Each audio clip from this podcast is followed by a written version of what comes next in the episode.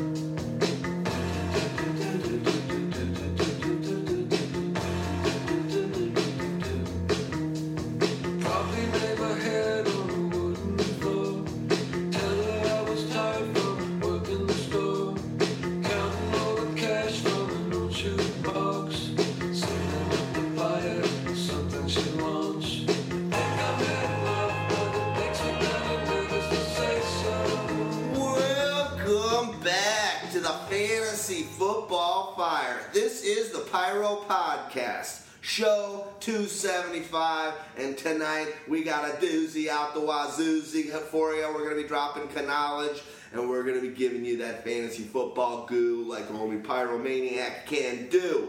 This show is going to be the love show. We're going to be talking about fantasy football things we love, but we're also going to have some fun and jump outside the fantasy football lexicon and talk about things in general that we love about life.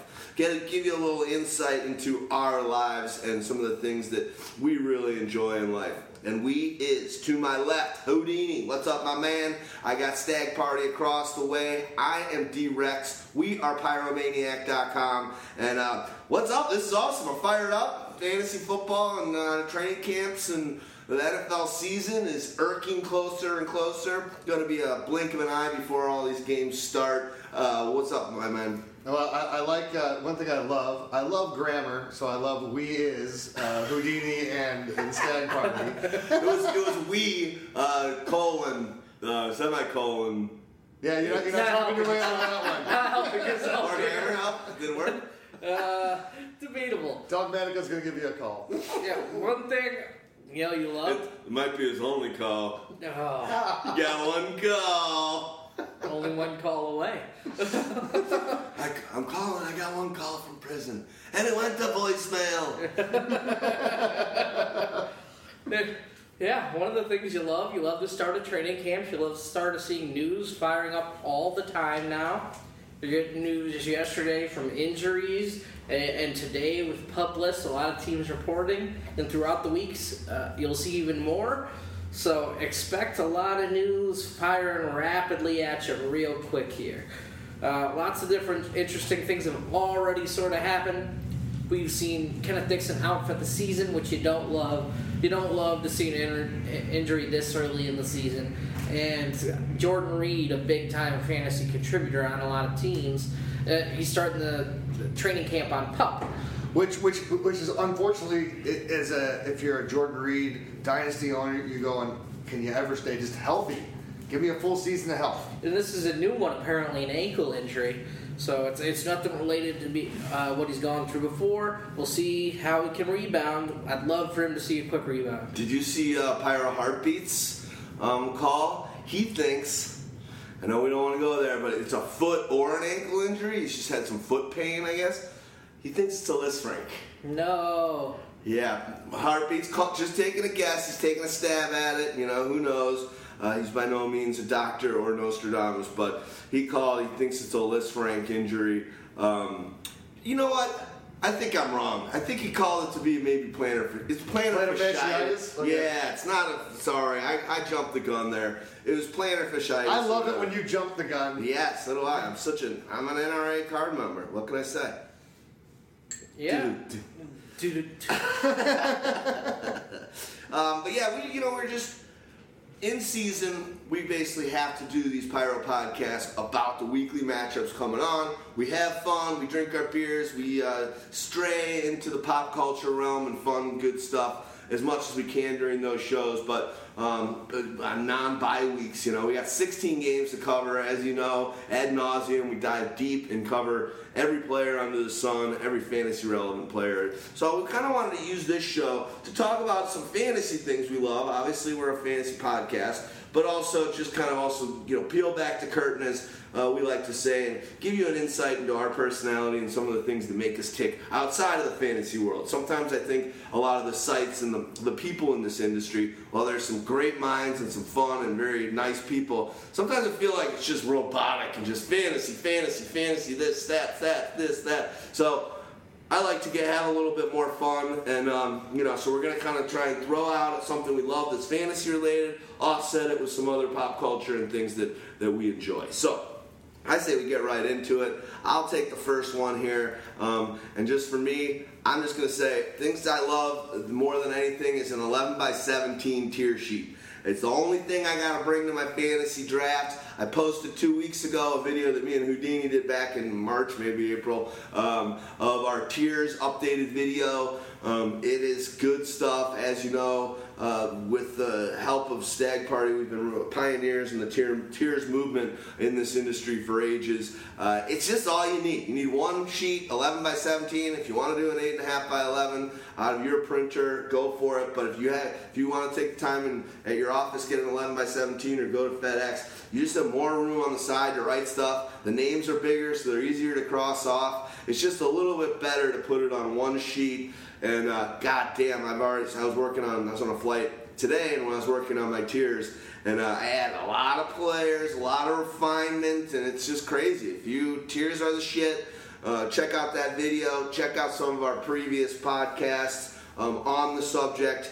Uh, but yeah, for me, I just love that one sheet. Walking in with my beer, walking in with my sheet, and maybe some uh, some natural herbs of some sort, uh, and the rest is history.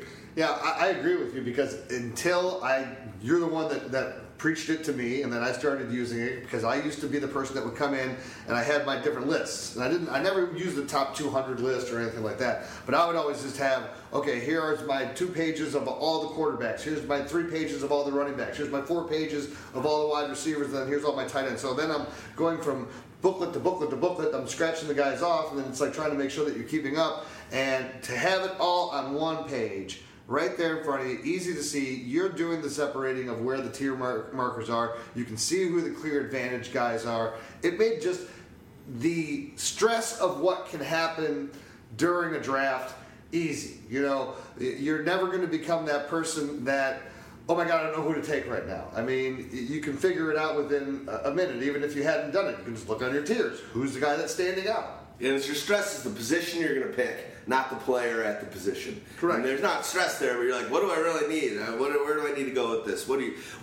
What are your thoughts uh, on tiers? And you don't even need to go on. You can kind of throw out another. We don't need to spend too much time on tiers. We we talk about them plenty, and that's always going to be a part of our uh, strat- strategic mo. I like to take my seven by eleven, t- seven by eleven, I like to take. I like to go to 7-Eleven. I love 7-Eleven. I'm like there on the daily. Like you can't get better deals than those donuts or muffins. And they got the best Gatorade. I, I tell you what, we'll, Yeah. have, we'll have a side, we'll have this we'll have this conversation after you have your seven by eleven or how big is your sheet?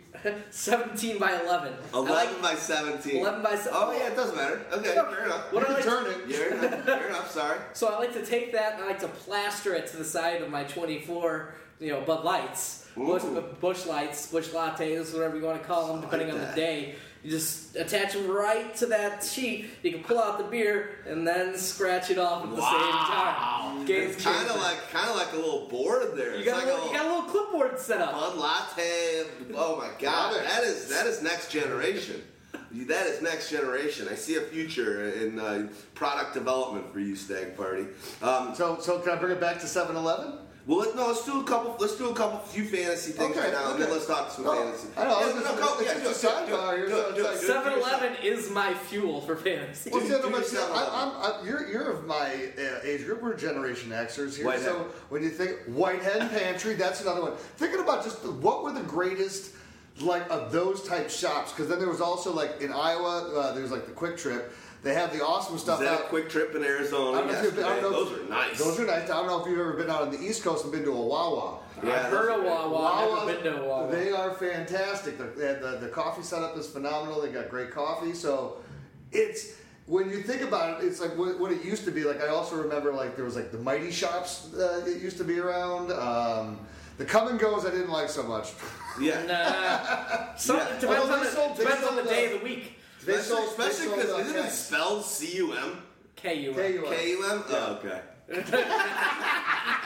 Like you didn't know. I go, I go to my buddy the other day that I met for some beers at the coolest brewery. I was telling you about it. We'll talk about brews in a little bit, but AZ Wilderness down in Mesa, Arizona, such a great brewery. But I'm going. I'm like, come on, man. I'm like, come on, let's do it. And he, it was the funniest fucking line. I was dying. I'm like, come on, man, let's do it. He looks at me. How you spelling cum? it was so stupid. I was like, that's a good one. Um, all right, so yeah, there was a lot of those old ones. There's, uh, I was a white hen guy. 7-Eleven bought white hen and then just kind of roped But them in. White Hen was superior to 7-Eleven because they had much better. You could get fresh deli Sam- yeah, sandwiches. they had deli sandwiches. Yeah. They, they had a good one. So, Stags, let's let you do a, uh, a fantasy football love of yours in in the uh, in the spirit of loving stuff. And I can tell you, I can tell you what your first one if you want me to give you a lead in on it. And then we, you know, I will give Are you. in his on brain? Yeah. No, I'll give you a lead in on it because we you, you said it a number of times over the last few days. Because we're in the middle of a charity fantasy football expert draft right now. We'll touch upon that and maybe and, and, sh- and talk about our league in a little bit. But one of the things that we did last year in this league and we didn't end up doing very great um, was Houdini and I like these explosion guys. We like guys that go and and and and, and, and are going to do big and boom uh, kind of weeks and win you weeks. But one of the also things that can, can happen when you do that is you got to have a, some more slow and steady type of guys. And as well as that, you've got to have proven commodities. You got to get make sure you're drafting in a guy. Not all the Johnny come latelys, not all the young rookies. We've talked in the show how when we have teams with too many rookies on it, you usually get bit in the ass to stags. Tell us about your proven commodity aspect of fantasy football love. So I love proven commodities. Basically, you know what you're gonna get from a player. You're trying not to go for those guys who are changing teams, those young players who are rookies. You're looking at second and third year guys, uh, and everything else just involved in that is you sort of know what you're gonna get. The Golden Tates of the world who put up similar stat lines year after year. How do you find those guys and balance them with the upside guys that are that are you know tending to blow up on maybe every other week or every three week basis? How do you balance guys with who can get you that five for fifty and who you can sort of project out and know on a weekly basis that you're getting something from them and your lineup uh, won't be a zero.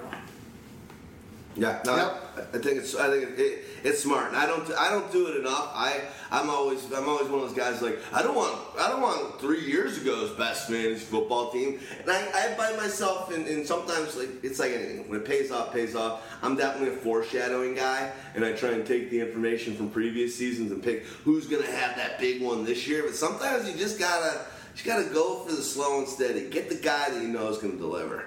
Well, especially when you're doing drafts that you're doing as early as we are, before training camps have started, before uh, preseason games have been played. So before, there are so many other factors that, that can play into a guy not hitting his marks, especially if he's a guy that you're pegging as an up and comer, and those things can can change dramatically during what happens in, in, in both training camps and preseason games. So when you have a guy like a Golden Tate or someone who you can consistently project what those numbers are going to be within a reasonable uh, uh, plus or minus, it's a safer pick.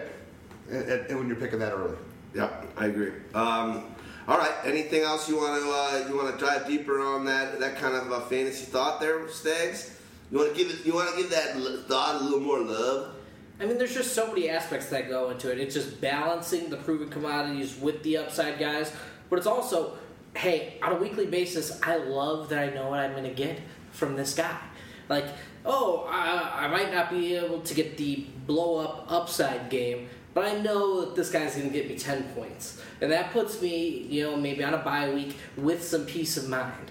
Um, and, and that's how I sort of feel about it. Like, lots of different aspects go into it. Just getting some of those guys on your team helps you provide that floor that you need. Uh, in, in projecting floors and ceilings, it's important to have the guy you know that's going to fall in the middle of that. Presents are the best way to show someone how much you care. It is like this tangible thing that you can point to and say, hey man, I love you, this many dollars worth.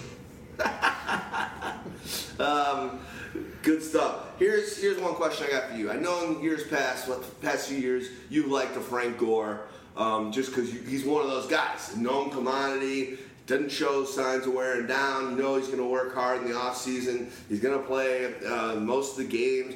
This year, and that thought is a proven commodity. Do you like him as much? Is there a player right now that in, in your NFL 10s and some of the mocks and some of the, the real uh, chair, expert drafts that you're doing that is, is filling a lot of your lineups as that proven commodity role?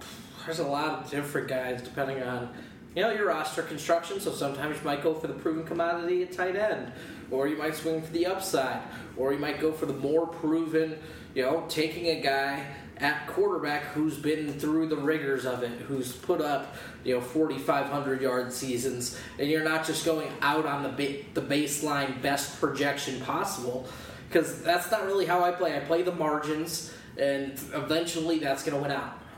Yeah, you do, and I, I've told you before. Like you used to, I told both of you guys, you you'll draft.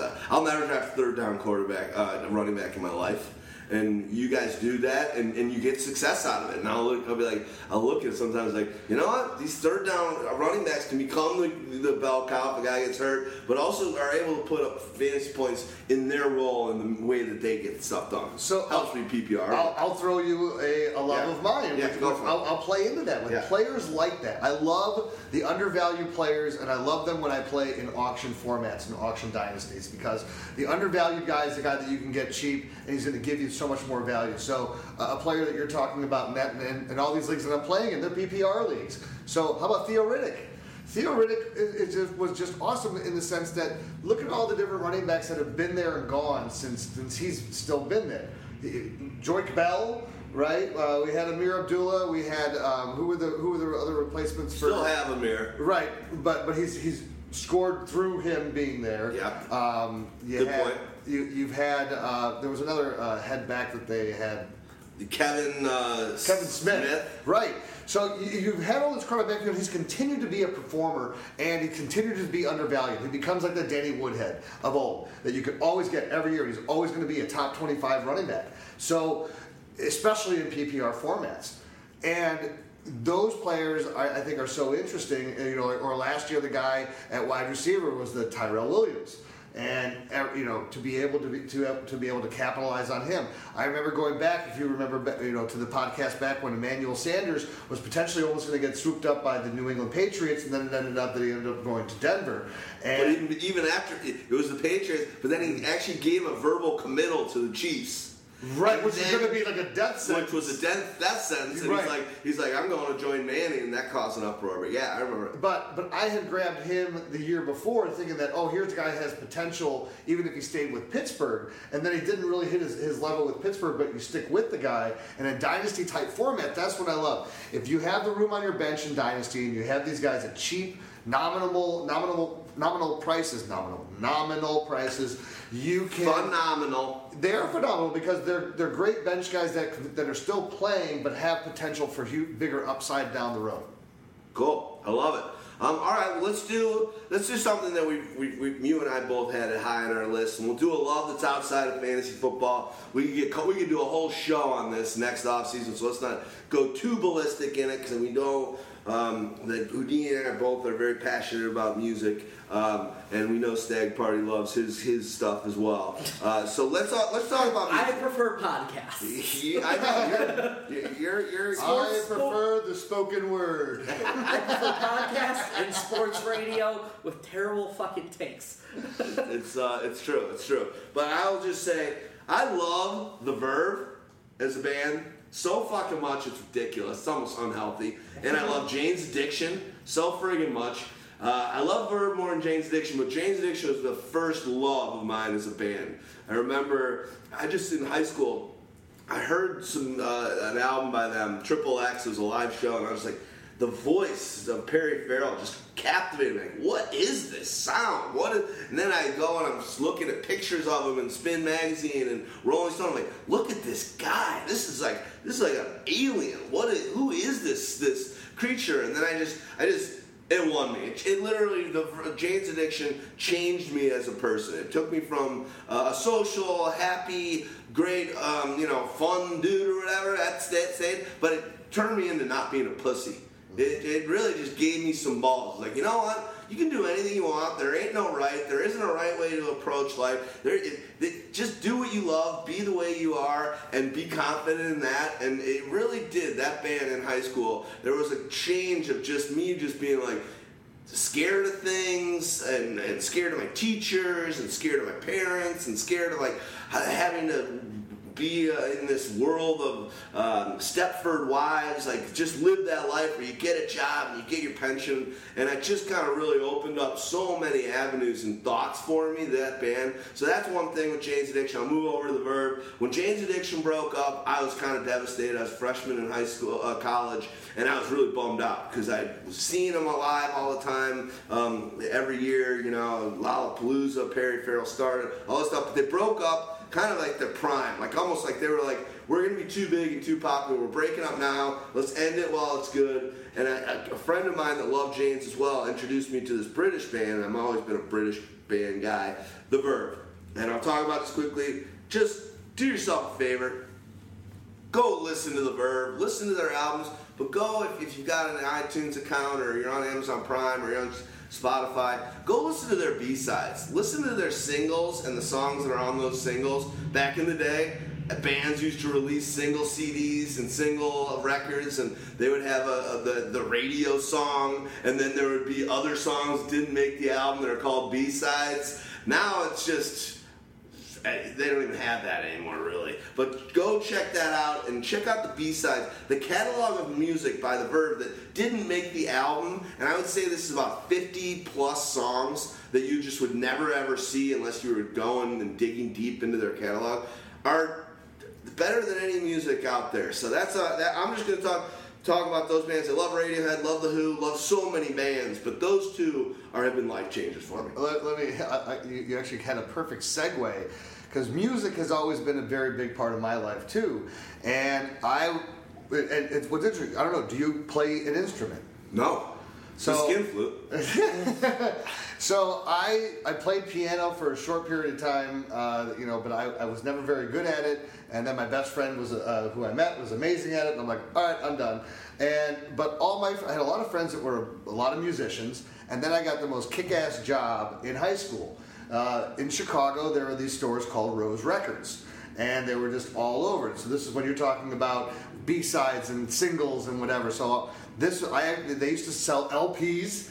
Then they had. Then they also had the cassettes, and then the CDs when everything uh, became uh, came of age. EPs. And then we had the yeah, and we had the uh, you know the singles when the cassettes. It was like the cassette wall of singles, and that was almost like became the bastardization of music because when when uh, artists would put out an album, it's the album was important. It was the uh, the the artistry of the of the artwork of the album itself. Then you also had the little flip thing where you could read through all the lyrics, and it also maybe sometimes have a little bio or something about the band to get The you, notes, you yeah. know, so that you could get a lot more interested in, in the music. And for for what was great about working at a record store like that was where I also had my, my buddy who worked with me who was so into music, who basically was like, here, here's where you need to go. I'm going to start your musical journey. Start, start with the blues. Yeah. And he like just gave me like like made a made a tape of like all the best like blues stuff that was out there from Muddy Waters to uh, to uh, Buddy Guy to uh, BB King to uh, you know Elmore James, Dave, Elmore James, and Dave. Yeah, well, that, those were guys were yeah those were guys were more soul. Yeah. So and then going to soul, and then hearing how all these other songs and, and everything complements each other. But like for me, it's always been about I'm more about the music than I am about the singer. So like today's music, which is all about the singer, I don't get into. I want to be able to go and just close my eyes, listen to something, just hear and, feel a band set up on stage, and now I hear the guitar player, now I hear the, the piano player, now I'm hearing the, the horn section. That is just awesome. Like one of the albums like that, which, which uh, if you go back and listen to it again. Pink Floyd, uh, uh, Dark Side of the Moon, and just turn off all the lights, put on headphones, and just crank that fucker up and lay on the on the carpet.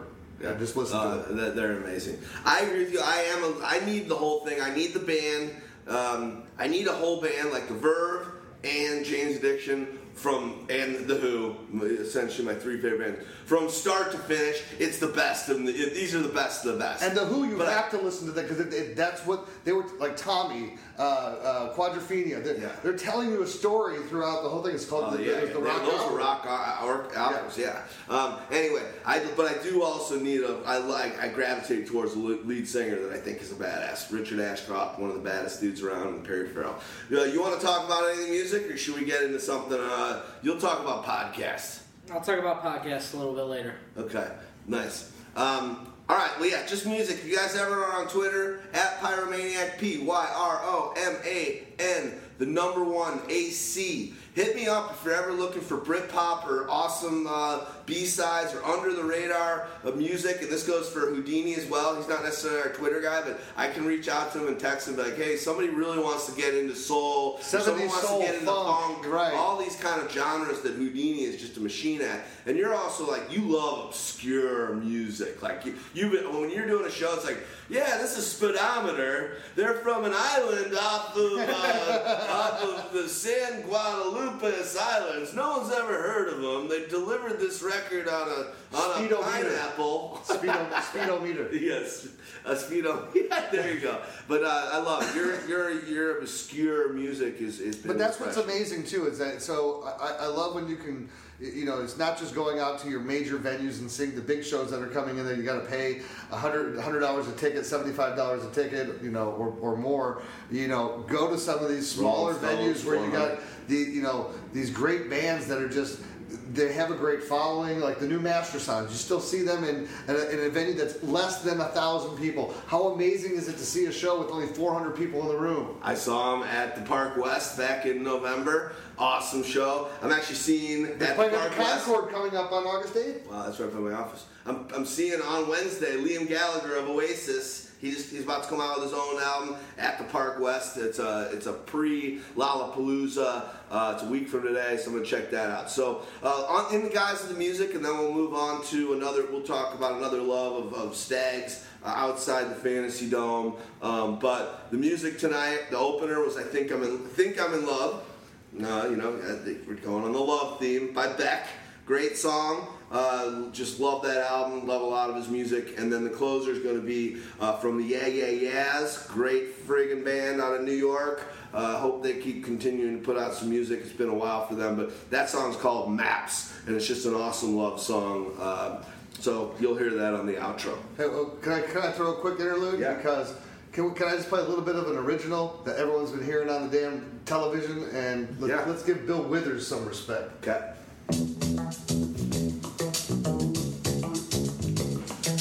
Every commercial. Yeah, it's like it is all you gotta do every commercial.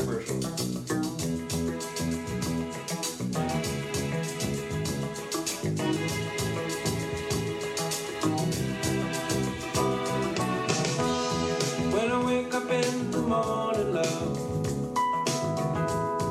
and the sunlight hurts my eyes,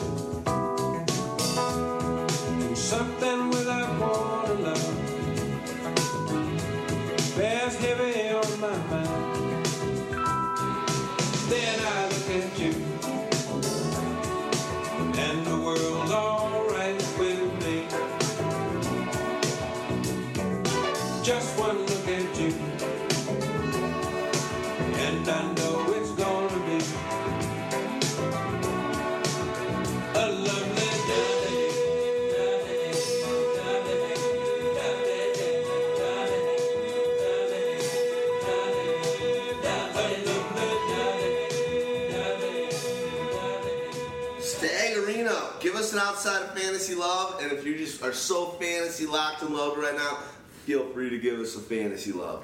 I love the sport of boxing. A Nice. little bit out of the realm of fantasy football, but close enough. Pure athleticism, just mano a mano. There's nothing like it. MMA has also got a little spot in my heart. Right now, we're about to see a, mega fight in my in my books. The merger of both the merger of both. We're gonna see Conor McGregor versus Floyd Mayweather. Both my two favorite in their sport. So this is very very tough for me. So now let me ask because this is, I, I, I, I, was a big fan of boxing, and, one of the things that I wish they would either go back to, uh, so that there's not as much of these horrible decisions that are Oh made. Oh man, the Manny Pacquiao fight against the what Aussie dude recently, Jeff Horn. No, no, no. That was No, no, ridiculous. no, no, no. Just hear me out. But there are so many unridiculous fights, and all the Mayweather fights. 15 rounds. Go back to 15 rounds and, and duke it out. Some of the best rounds of boxing were 13, 14, 15, and then it becomes not an even number on the scorecard. You actually have an odd number on the scorecard. You got a better chance to take the, the fights out of the referees and the judges' hands, and you have a chance to let the fighters actually finish it. Now, you go back to the Mickey Wards and the Arturo Gatti fights. Believe me, I'm, I was a big fan. Go back even further. The Hearns Hagler Oh, fights. Oh, yeah. Jesus Christ. You would those guys would start the first two rounds like not a chance. I don't know which guy's winning right now. There's not a chance these guys are gonna have enough energy to go past the fourth round. so you're just like they these guys would just like it, I hate Mayweather just so you know because I think he's ruined the sport and I've been reading a lot lately with this fight. He because he's just defensive and Pat, it's like pat, yeah it's like oh he makes his technical hits and whatever. It's the exact opposite of the boxing I grew up with in the 80s with the Sugar Ray Leonard, Roberto Duran. Roberto Duran, where it was just like that first bell rung, and it was like, I am going to give everything I got, and I'm going to go down swinging. It's not like I'm going to win this thing on some sort of like a math uh, equation. Anyway. What quick thing? It's his I love, love. which I is know. his love. No, Let him no, talk I know. about Well, it. Hold on, but let me give you one thing, and then I'll go on. Sorry. Hang on. Who's winning that fight? Mayweather in a decision. Easy. Yeah. easy. Bell. Valverde. Nordberg. It's me, Frank. Did this to you? Love you. I love you too, Nordberg. Who were they? Ship. Boat. That's right, Nordberg, a boat. Now, when you're better, we'll go sailing together on a boat. We'll take a cruise just like last year. Oh. Drugs. Hey, nurse. Quick, give this man some drugs. Quick, can't you see he's in pain? No. Give him a shot, quickly. No. Heroin. Heroin, Frank. Nordberg, that's a pretty tall order. You're gonna have to give me a couple of days on that one. OJ, free, wants some heroin. So on some sports books, you're if you bet Mayweather and decisions, you're actually getting plus money, which seems like the easiest bet you made. Mayweather hasn't put anybody out in a dis- like in a TK or in a KO in the last When's the five last years. time he knocked anyone to the ground? Five years. No, to the Well, ground. to the ground's been. A, he's done that a, couple times since. This isn't even where he's the biggest sort of favorite in a fight. There's been other fights in between that time where there's been other fighters that have been bigger, you know, underdogs than Conor McGregor, who's coming over from a completely different sport where he fights five five minute rounds, Is this this is twelve minute round? Twelve rounds, right? twelve rounds, three, Three minutes, minutes. each. So now the other thing is, here's what I, I figure is probably going to happen at some point. Conor McGregor is not used to boxing, No. and Floyd Mayweather is going to do what you say Yeah. with the pat pat pat pat, Defensive and dance. running around making the miss, and eventually McGregor's going to get pissed. And he's gonna run him down, and he's gonna and he's gonna do an MMA move on gonna him. get Well, that's what they said. Yeah, exactly. They, they basically said he'll lose all his money if he does that. Here's what I'm Oh, gonna is call that, it. is that what it is? Okay. McGregor's gonna knock the fucking piss out of this guy. If he he doesn't, hits him. if, if he's got to do this in the first handful of rounds, he's got to get, make a connection and just wallop him, which is something I think he's capable of doing. He's got to wallop him. If this thing, if this doesn't happen in the first three, four, five rounds, first four rounds.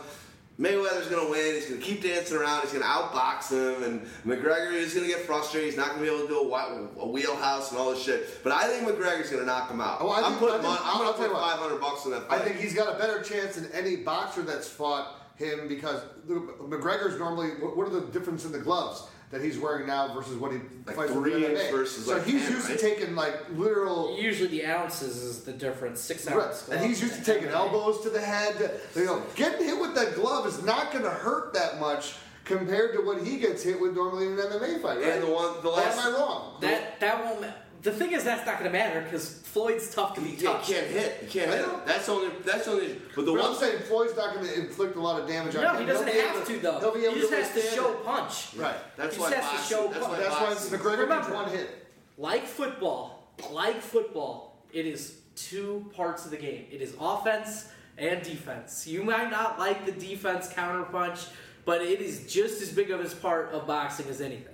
Because when a referee sees a dip and a dodge and a counterpunch, that looks better than one straight from a Conor McGregor Gotcha. because that's that's movement that's all the techniques they're looking for and that's one of the ways they get scored besides just total punches uh, so so i think this is going to be a fight and connor's connor's unfortunately not versed in boxing and he hasn't seen it and he hasn't put the okay the last guy to really tag mayweather was oscar de la hoya back when i was Oh, God, I like remember that, yeah. 2008 And he got embarrassed in that fight he- still. Luckily, he's a what? He's a southpaw. Conor McGregor sort of plays southpaw a lot in his uh, fights, so you'll see a little bit of that, and it's going to be an awkward punch angle for you know Floyd to dance around. So hopefully, that sort of aspect you can catch him with one of the offhands. McGregor. He's a putz too, but I'm Irish. Whatever. Um, all right, let's go on. Deanie, fantasy football love. Give one up. Oh, it's without a doubt the greatest day of the year for fantasy for me because I can't say that there's one day that's great for the draft because I'm in multiple leagues and it's so hard to schedule drafts. But you know what's not hard to schedule? It's opening Sunday. And you, you to me, I uh, if the Bears are at home, I'm at the Bear game. But you know, if, if they're not, which they're on the road uh, this year, I think, right? So I get to start the uh, the home season with the multiple TVs, uh, the setup where I can watch all the games. You have all your fantasy teams. Everybody is zero and zero. You have the all the trash talking. Zero zero. Well, no, because That's then you right. have all the trash talking. You don't have the people who have already fallen out of grace and they're kind of stopped paying attention in the leagues. You got Speaking of Grace, on my flight today, Mark Grace, not flying first class, looking a little homey. was he smoking a cigarette? He looked a little homely, dude. He, did- he, he hasn't aged well, considering he was like the best looking guy, and everyone and every mother I know wanted to bang He, him. he leathered up out in Arizona, I guess. You know, so. Yeah, he was on my flight home. He, kept, he got up the first time, I'm like, is that Mark Grace? He got thinking, I'm like, no way, that's Mark Grace. He's got like cross-eyed. Got up third time, like, that's Mark Grace. Is he drinking some cocktails in this flight? But to me, opening day is the is the whole thing where fantasy football it really takes back over. And and again, for all the, the time that we, when you're in leagues, as the season goes on, the amount of chatter ends up probably only being between about four to five guys potentially who are still real viable and chatty. But on that opening day, everyone's talking, everyone's paying attention, everyone's trash talking each other, and it's the best. And that to me is is just awesome. And then if you can actually watch and get a group of people together that are in your league, that's you know back in my 20s that was easy to do. Now it's like okay, everyone's got families, this, that, and the other thing, so it becomes a lot different. But when when you can get all everyone together and you're watching those games, and one guy's going yeah and pointing at everybody else, screw you, doing the happy dance, you know, that's that's the I know this is a love show, but if you're a beautiful wife, uh, happy anniversary, Thank my you, friend. happy you. one year anniversary. But if your beautiful wife says, "Hey, uh, Eric," or she would say, she would say Eric. I was Yeah. "Hey, Houdini." Yeah, we gotta go over to my grandma's place today, and it's opening Sunday of the season, and we're going. We gotta go over to grandma's because it's uh, a really big You better, you better come up with a making- What would you say? You need, uh, well, you need a better excuse because I have to be in California, and uh, But what would you say if this happened? If that happened? If- if- in the love show. if, if, if her parents were actually the one best part about this this job, I was This working. job? Yeah, I was working. I was working for Pyro before I met her, and one of the things that has become the Oh, I thought you were talking about the marriage was the job. No, Got it, got it, got no, no. One, one thing I love about this job, I mean this marriage. And, and so Sunday is for me to do the football things. I also got to do my article of uh, the, the pickups. Yeah. And so like my family even knows. Oh, okay, we'll get together on Saturday because I'm not giving up a Sunday. So, so it's great. Yeah. It's it's understood. And she Okay. goes shopping, and and we're all happy. Fair enough. Okay. I wanted a great soundbite out of you. Like, You try, but bitch, And then you shut were- the hell up. and then, and then you're going the wrong way too because unfortunately her her family doesn't live in uh, in town. So that's Perfect. yeah. Valverde.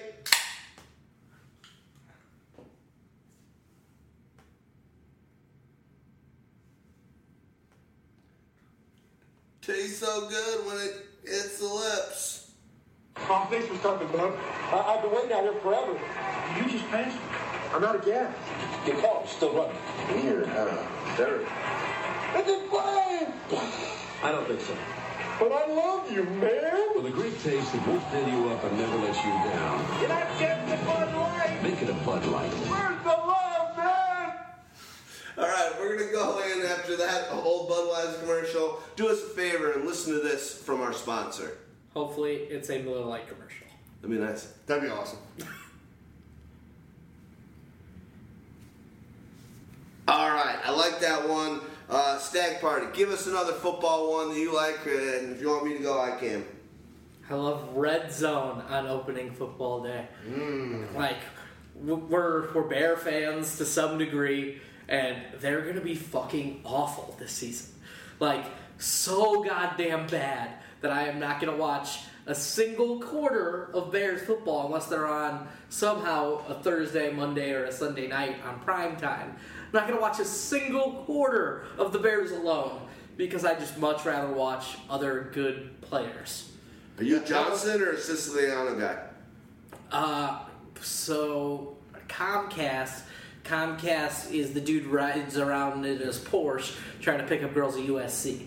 Yeah, yeah, yeah. Okay, cool. You got your Scott Scott Well- Johnson. What's his name? Scott Hansen. Hanson. Scott I call him Johnson. I get grew up with a guy named Scott Johnson. I'm losing Siciliano because I'm off Hanson. of DirecTV now. I'm on, uh, uh, you know, we switched uh, to uh, Xfinity, so I have to get the red zone that way. But I agree with you. The red zone, the, one of the greatest inventions of all time. When I was in college, it is. It is. It- when I was in college and uh, we were doing fantasy football, and so you, it was, I was at University of Iowa in Iowa City, and we had to get regional games. So we would get the Bear games, and this was in the early '90s. The Bears sucked.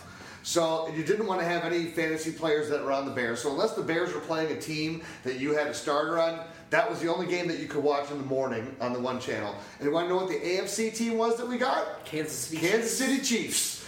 So you talk about two exact teams of the similar style, running, don't throw the ball a lot, uh, boring uh, offense, and those are the two games that I had to watch. You know, you couldn't watch your 49ers and watch Jerry Rice running around the field. You couldn't watch, uh, you know, uh, Well, Evan thank God they were, they were on a lot of the big the, the big the big games, but I agree. I went to KU and I was just stuck watching friggin' the Chiefs. Um, it was it was it was kind of brutes. At least you, you were there when they had Okoye. I was and Mont- Montana got traded there while I was there. Oh, there Uh, but yeah, I I agree. I, you know, I never thought of it. Red Red Zone is one of the greatest single inventions in the history of television. And, and what I would recommend to everybody too, like if you're a person like you, who's I'm not going to give the Bears the attention. This is why, especially with all the the way the homes are set up now, where you have the TV and it's like the, the just a it's a wireless remote to move your TV. So all you got to do is just move it to the other room, just plug in that remote. I then put the second TV on mute with the Bear game, and I watch the Red Zone on the big screen. Sounds like a waste of energy carrying that fucking TV with the Bears. No, because then I can also switch to the other games that are yeah, going yeah, on too. that I get. But, It it is but a the good- Bears have, to be, have to still be there. I still got to keep an eye on them just a little bit. I just love listening to the commentary that these guys make that most of the time makes no sense. It's like, what the fuck did this guy just say right now? Well, and the deal is, it's a tough job for them. They're going to be standing on their feet talking for Dude, like seven hours. Seven hours. Well, can I be honest? Last year they stopped doing the final all touchdown stuff on DirecTV. Am I Not, wrong? not on Comcast. On, on DirecTV, they stopped doing every touchdown. Touchdown of the day. montage. Yeah, touchdown montage. I like quad box. I like uh, all that stuff. Good times. Oh, we got football season now. man. Oh my god. All right, I'm gonna do something that's player based, fantasy football uh, this year, and, and I guess it's not this year, but just in general. I love Zay Jones. Um, I don't know why, but I'm a wide receiver guy, and always have been because been doing fantasy forever, and I love Rice, love Sterling Sharpe, love uh, Randy Moss, love all these all these guys. My uh, just just a big fan. Love To. love right now. I love Crabtree coming out. Um, you know, my favorite wide receiver now is Julio since he's been in the league. It's a kind of a bummer that he went to Buffalo, but actually I think that he's such a transcend. Uh, he's such a transcendental. Transcendental. whatever. Yeah, transcendental. I think he is going to be one of the big sparks um, that is going to turn around this franchise. And Zay Jones is just a guy that I I just feel like he's not the he's not the underwear Olympics champion. He's not he's he's, he's a great athlete. But he just feels like a football player to me, in the same way that Larry Fitzgerald did. Obviously, Larry Fitzgerald went third overall in the draft. He was and broke every record, and um, essentially now they've all been broken. But uh, when he was at Pitt, but he just feels like a Larry Fitzgerald to me. He's going to keep his nose clean. Just care, he's a, he's a, a gym rat. He's just a football guy. And uh, I'm really keeping my eye on Zay Jones, and he's a guy that I really feel like I'm to put my uh, a, a lot of my attention towards. I, I think he's to come through. I hope it hope it starts right away, and I hope Watkins can really um, uh, can really make things happen this year and stay healthy. Because if that does, it's to really open his learning curve a bit and let him be able to just be him. But there's just something in the back of my mind that tells me that Zay Jones is going to have one of those unbelievable careers in the same way that a Sterling Sharpe did, uh, in the same way that maybe a um, uh, you know the guy that was with uh, Manning, uh, uh, Harrison. Um, I don't know. There's just a, I'm going on a hunch here, but he seems like a football player, and I hope it starts this year. I'm going to be having shares of him because I like him in the rounds that I see him. I like him so much more than everyone else around him, and it could blow up on me. But long term, career wise, I see this guy is going to be a Hall of Famer. Wow. I just do. I just I, I get those hunches. I It get was, those, it was going, it was going, I and get then you those dropped the hot take yeah, Hall no, it's a of hot Famer. take. Yeah, I'm a hot take it. Mm, I love scotch. I love scotch. Scotch Scotchy, scotch, scotch. Air goes down, down into my belly. Mm-mm-mm. I mm, mm. think you had. It A, fun- tastes- I think I think you're drinking the Zay Jones Scotch on this. I one. wish I was. Hey, I know there's no question about it. I'm drinking the Kool-Aid, and I, I'm just I'm just a fan. So there's really nothing else to say about it. I mean, last year the guy had 158 catches, uh, obviously at East Carolina, uh, smaller smaller program, but 158 catches, 1,746 yards, uh, only eight TDs or whatnot. But he, this guy just catches everything that's around. His hands are like nothing around. He just, I'm, I'm just gonna say, he reminds me of Sterling Sharpe, All right. Well, I'm going to give you. a who's not a Hall of Famer and should be. I, I agree 100%. Sterling Sharpe, when you talk about, did he dominate when he was on the field? Just about every time. Uh, He it- so did he do it? in- Did, did he do it in a, in a in a in a city where you shouldn't be throwing the ball as much as they were throwing the ball? Yeah. Yeah. Uh, did he do? He was doing it before did Favre he do, got did there. he do it with, as say, did he do it with shitty quarterbacks like named uh, Lynn Dickey? and Don Majkowski. Don Majkowski, yeah. The So- Magic Man. He was. He was. That's what I felt, and that's a great point. It is a lot. You know, I, I said Sharpe, but it, the, at that point, the Green Bay Packers were futile for years. Mm-hmm. It was a bad team, and and the the I think the Bills had the longest. Um, non-playoff appearance of any team in the NFL at this point, where they used, went to those four Super Bowls back when we were growing up with Kelly and Thurman and Reed, but they are as far as droughts in the in the playoff. So I feel like they're similar in what Sterling was able to bring to the table for the Packers, which is a different deal now. And I, I, I hope so. I hope I'm right, Well, but he- he- I, I just like he- him. as- I like the way I, I like everything I'm seeing. here's the thing: you, when you think of Green Bay now, you think of great wide receivers, and you can keep going back and you can trace this lineage of all these great wide receivers. Where where does it start? It started with Sterling Sharpe. Yeah. Who was who was next? Was it Robert Brooks and Antonio Freeman? Brooks and then Freeman. Those guys were there, and then it became Donald Driver. Donald Driver, right? But there was there was someone before Donald Driver. There, um, It was definitely Freeman, Brooks, and Sharpe though were the were the main guys at the beginning. And then you've just had, and then Jordy Nelson comes in, so you've just had this continuation of dominant wide receivers that have now. Okay. But it all goes back to would they ever be these guys now if there wasn't Sterling Sharpe? No. He made one of the greatest moves I've ever seen in, in football. Just a, a button curl, head faked one way, guy dove at him, flipped it back, and just like tiptoed down. It was like the sickest eyes in the back of your head move ever. Watch old Sterling Sharpe stuff. You'll see him. He's he's got a, a clipped out player on our, our. I just love Sterling Sharpe. Anyway, let's let's move on. Well, uh, can I, can throw one other thing? Yeah. You know, come on, we're only, we're only 50 minutes in. This is a Pyro podcast. No, I was saying move on from Zay. Okay, well that's fine, but I, I'm still want to talk about like you know Yeah, amen. you're talking about like go watch this old footage and stuff. You know what I would love? I would love when they can start remastering all the old footage. You know, because I, as a kid, like I was a Michael Jordan fanatic, an absolute Michael Jordan fanatic. We had season tickets in the old Chicago Stadium when you actually could get season tickets, and they were not that expensive. Yeah. Uh, although the trade-off was in my family uh, when, when, I s when we had the tickets, said, "Well, can we get cable, Dad?" So we had two five seven nine, and then the UHF channel. The UHF. Do you want Jordan or do you want Right. cable? And so the answer was always, "I want Jordan." And so I did. We didn't have cable until after. They didn't get it until after I was a sophomore in college. I, I, like it. They, they're empty nesters. Um, well, quick question on that. When I had that, do you want cable or do you want Jordan? I felt like uh, I was thinking of of uh, Ben Stiller's dad uh, from Seinfeld, Mr. Uh, Costanza. Oh, oh, uh, As uh, you're, as you're playing your dad. do you want? Do you want Jordan? Or do you want? Do you want cable? Well, you get nothing like it. Yes.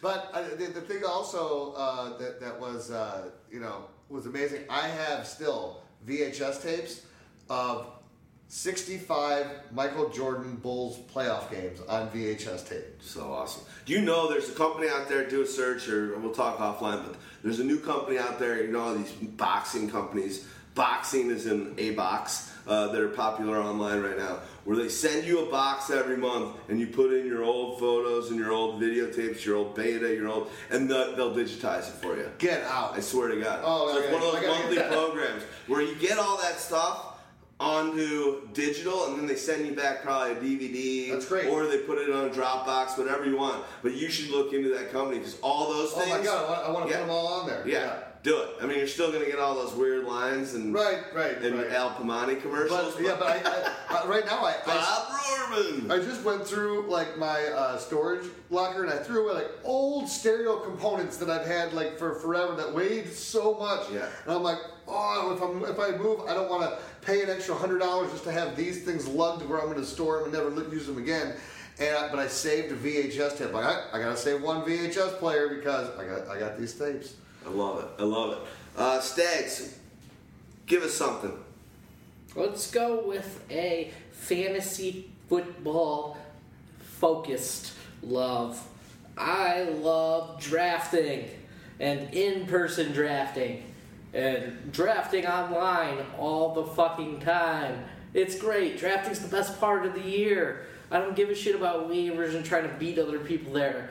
Like, I like sometimes the best ball league's better because I know that I could say I drafted a better team than this guy. Because there's not these you know moves that came along during the season to prove that hey he had the waiver claim in the right week. He picked up JJ after week four. You know he wins the league. You know? What else do you get to say you're the best at drafting?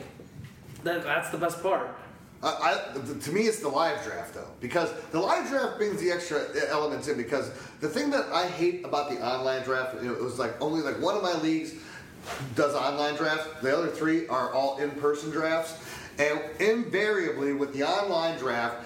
It's, a, it's an auction league. I end up picking a player, and then someone's like, "Wait, wait, wait! I got kicked off the system."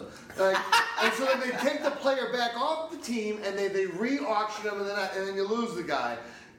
So Oh, I would love to be a fly on the wall. Oh my god, I get so Houdini, angry. Houdini so responses to those pissed. things. So I don't love that, but I love the the live ones because the other thing that's great about it is the is the shaming that happens at live drafts. When somebody is sitting there and they're flustered, and then they do uh, Two minutes, okay, steal the I'll pick. take I'll take uh, uh, uh, give me Emmanuel Sanders. God! He was already taken three rounds ago. Where are you?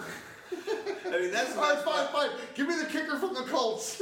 God! That's the best. That's that's the best part about any any drafting, no question about it. And I've done it. I actually did it twice. I didn't text you guys in the in the charity, but one of them I wanted. Actually, I did text the Mixon one. Mixon was taken. Like three then- rounds in it. Yeah, That was three me. rounds That was in it. on me. Yeah, That was on I me. did three. I did three picks. Well, that was a different one. The one this draft, I oh. was Oh. like, I was like, yeah, I like Mixon too. And then I looked, I'm like, Mixon's gone for ages ago. But yeah, drafting is so much fun. I think.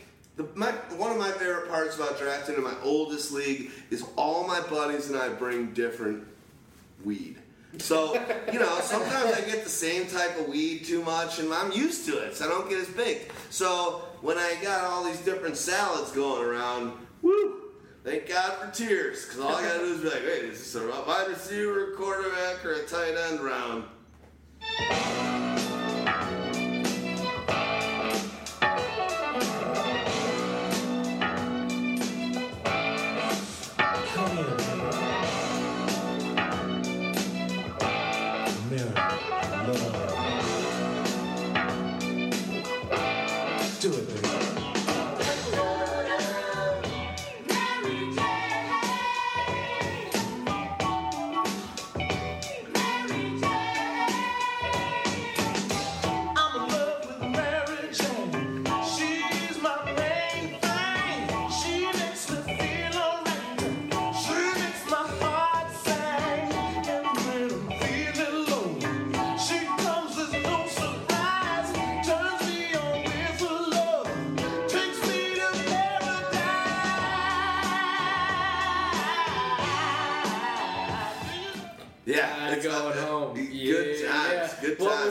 What is that based off? So, Snoop Dogg used that track for sure. That's Rick James. Uh. Okay. That's uh, Mary Jane. Yeah, That's, Snoop uh, Dogg one of the greatest did funk song love songs of all time. Whether There's you're a- talking about a girl named Mary Jane or you're talking about marijuana, you can make your own inference. One of the great things that I love is when you're at a draft is trying to get people that aren't really big weed smokers, get them really baked. Um, Or drunk, Yeah, or yeah, whatever. drunk. Whatever. Doing shots like I'm a, I'm a ninja. You got a one tier I'm a sheet. I got of. I, my work's already done. I got the eleven. I got the the seven eleven sheet. yeah. We should start stamping 7-Eleven in the corners. of However, all- I can wound, however I can wound in draft the people that are in I'm going against. I am going to do that, and it's going to help me. It's going to help you as well. So whether you're getting shots, and you can even like the dude, you set up like some JMO state, like yo, we haven't seen each other in so long. And you're doing like shots. Screw it. Don't be a puss. Do the shots with them. But if, if everyone's going a little animal style, you know, maybe throw a little bit of, uh, you know, like a root beer in one of yours. Over the shoulder shots, my favorite. All right. Or, or do or do like a like a, a frozen shots, right? But yours is just root beer. exactly. There, there, and there's our uh, like Jack Daniels and. uh, I'm gonna do a quick non-fantasy take, and then I, and we're not even talk about it, and then I'm gonna do a quick fantasy take that I love. Um, I love California king size beds. Uh, I got Daisy who's 100 fucking pounds. Love it when she sleeps on the bed with me. When I'm at the lake house and when I'm it's, uh, it's Daisy's your dog. Daisy's my dog. Yeah, yeah, yeah. and she do. she might need a little air conditioning. She's on the bed. She yeah, she's a little hot right now with the AC off, but she I guarantee you right now she's on her side sleeping on a cross parallel uh, Using the whole bed. Using the whole bed. But I love a California King. I love when Daisy comes up there and sleep. I pick different sides. I go diagonal. Sometimes I'm like uh, against one side at the foot of the bed, but I just need that big ass bed. Um, and it, tell you what. it's, it's a good time. There's pillows over this side where I'm reading when I'm done, and then when I'm done, I just keep them there and I go over to my pillow sleeping side. It's like a big sleep slumber part. It's a solo slumber party on that thing. I'll speak as the married man of the bunch here.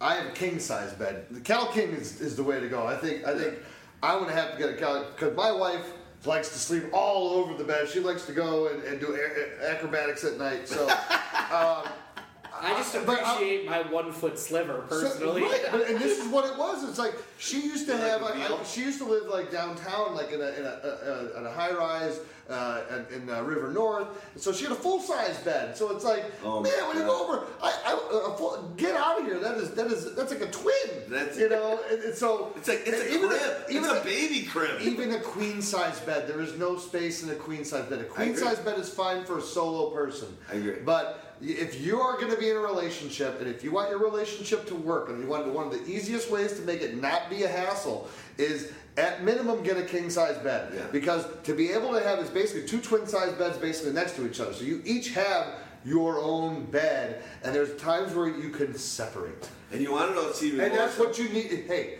it, it makes you it makes the heart grow fonder when you come back together.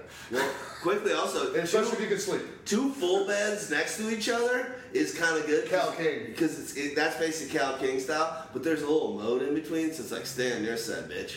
Uh, It has like it's got like it's ridge, got, no no no no. The best part would be like yeah you know I'm going to bed and it's like it, it's kind of like when the um uh, you're in the limousine and the guy keeps talking to you. yeah, yeah. Window Divide- up, separator divide- up. no, but hold on, I got great stories. I got, yeah, we're. What we have isn't- is Are we you have tired? I'm not tired. This isn't about you, buddy. We have pillows in between. Okay, here's my fantasy football uh, take that I'm going to go on, and it's uh, giving some love to my boys here right now. I love mock drafting and doing our drafts. Um, we're doing that charity league that I talk. I love doing that with because it, it gives you so many. We had a great little. I've landed today, and we were on our pick, and we were on the clock, and Deanie and I wanted a Derek Carr, and Stag Party's like, "There's I've got 12 quarterbacks I'd take above Derek Carr." So I love those interactions that we have and talking about. And we you always come to the right decision. I'm happy we took Kirk Cousins. I think it was a great pick. We we, we, we got a run. A guy that Stag Party loves, and, and you do too. Is, uh,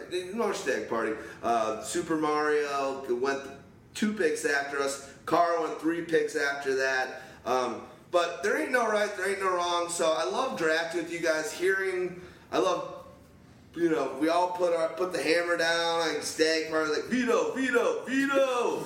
it's like one thing I don't want is is Derek Carr, and then he also said or Jameis Winston. So basically, Houdini was just like, Screw you! I guess I'm gonna have to focus on another position besides quarterback for this one. Well, and so then, but it's just fun to do that. And so then my way of, of, of, of countering that, like I, I'm also kind of the peacemaker because you two are the ones that are actually going at each other more than Yeah, oh, anything sure, else. sure. So I, I was just like, We're headstrong. We're head, we're all headstrong people. I just, I was just trying to be like, fine, if we hadn't picked a quarterback, what round was this that we picked? Tenth. Tenth round that we first. I said, I go, it's fine.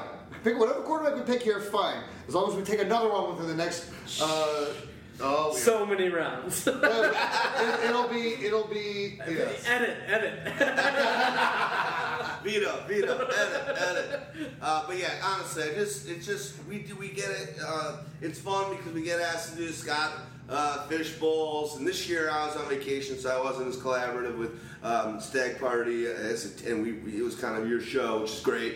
And uh, but it's just fun when we do the pyrocentric leagues and just kind of that camaraderie and talking it through and we all kind of know the guys who we- love and who we hate so we know the battles that are, we're going to come across already because we do this show. And then there's that moment of truth that we get the convergence of those players that we love and hate and uh, Right at the same time. at the right time. So it's just it's just so fun. Like when I turned my phone on and I saw it and we were on the clock, I, I was kind of waiting around and I was on a, next to a flight with a cr- crying baby. I was kind of just trying to fuck around, fuck with you a little bit. I love Cousins. He's I got him one lower than Carr. Um, but just I, I love drafting with you guys and I love doing fantasy football stuff with you. And um, yeah, at the same time, it's it's awesome that people respect our um, our outlook on it and our product is pyromaniac.com and ask us to be a part of this stuff. So yeah, we'll continue to do another one in a couple weeks. Blog Talk Radio. Yeah. But I think that's a little harder to be collaborative on because it's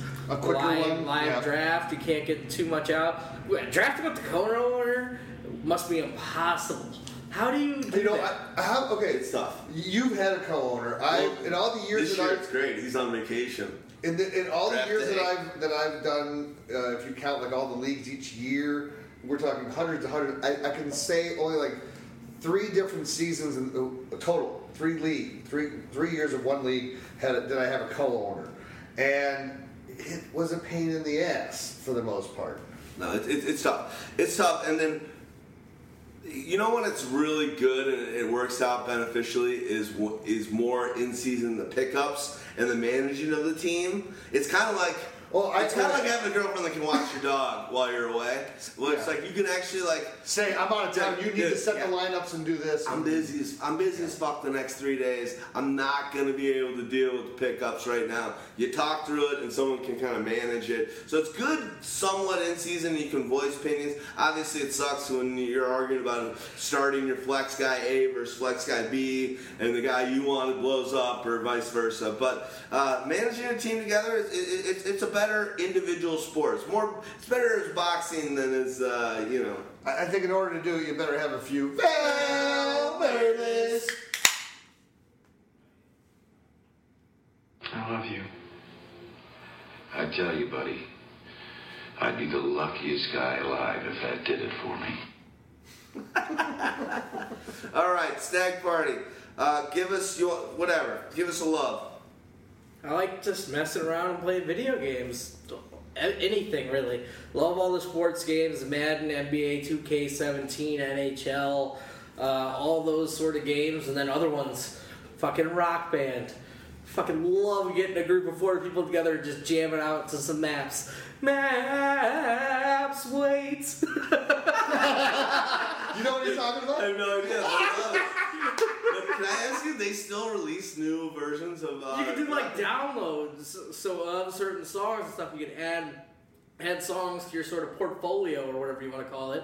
You can play those, but it's just cool to play with your friends. You know, you're all drinking a couple beers, you know, rocking out to some rock band. You This can't is really- this is his music. can't really- Why didn't you talk about this when you I were talking about music? I love it. This is this is your foray into music yeah, yeah, through video games. yeah, a little bit. And I'm awful at DJ Hero though. No, but I want to tell you what, because the video games was the only thing for me. Like my wife would always be like playing the pop radio as, as we're driving, and I'm like, I don't know any of these songs, and I was like, I knew some of these songs. Why did I know them? Because they were on NBA, Yeah, 2K, whatever, and it's like I'm like, well, I've heard this before. I've heard every time I turn on the damn game, I hear this song. For me, video games, uh, that's awesome. I know video games are a huge thing in life. I, I, I- I haven't. The last time I really got into video games was the Nintendo Cube. I, I, I got some of those later Cube? Metroids. I, con- I, I didn't. I actually came very close conquering a later Metroid. I conquered the first one on the NES, but love the NES. Love Sega Genesis. Just kind of lost my love for video games after that. But obviously, my kids. Actually, my, my Your kids? No, not my kids. My nep- kids? uh, my nephews.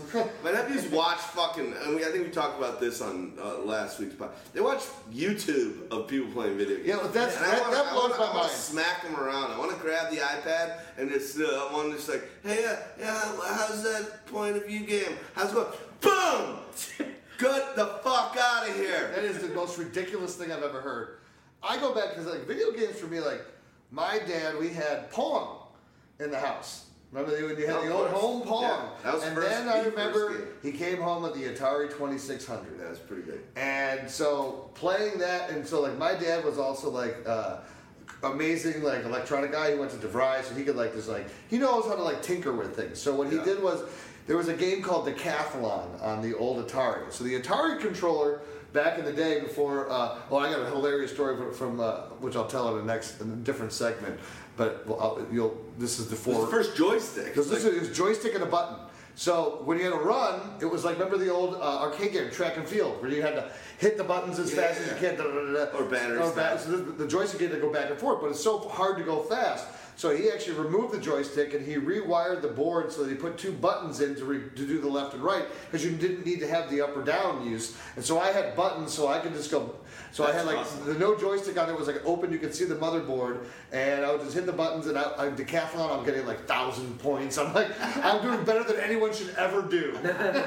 so it was kind of like nerd. When, it was kind of like when Nintendo, when, you- when you were, I don't know if you remember uh, when Track and field. The yeah, but it was like when you could buy that a different adapter that would let you turbo everything, and you just had to hit the button. It would go as fast as it as it. That sucked. But I like track and field where you grab a Duracell battery and you just run Yes. it over the two buttons, and all of a sudden you were Bo Jackson style Tecmo. it was like you either you had to do two fingers one at a time, or you grab a battery. It's like a slide guitar. You're like, It's called all of a sudden, ee. You made the video game hack that beat everybody else. Yeah, it was it was sick. I loved NES. I love all that video games. Uh, the good- best, but the best for me, because it was college. Well, there were two. There was Street Fighter Two, where we just get rooms of guys, and it's like it would just go and, and, and no no uh, NHL '94. NHL 94, And I kicked yeah. everybody's ass, and so uh, that Roenick was like style? Roenick I could? I uh, I could just deke anybody. I don't care. It was just I usually had to take a guy. The guys who were younger than me, they would always put their guys up. I had to take a team that was they take an All Star team, and I had to take a team that was rated three below the All Star team, or three was- below whatever team they took. I was a Canucks guy in that in that game. I loved uh, the Canucks. Uh, T- Teemu Selanne, I think, was on. No, Pavel Bure. Pavel- and it was Pavel Pavel Bure. Bure. That Teemu was Selanne. Teemu Selanne was out of Winnipeg. Oh, he was. I was Bure. I was a Bure guy. Bure was so fast and was But that was my trick. I could find any team because they would like take a low team, and I had like Hartford, Zarley Zalapski. He would be my guy that would score seven goals. Before you go on, KU, I had a, a Sega Genesis. I got it the summer before, like right before I went out and got some games. And uh, God, that made me popular in the.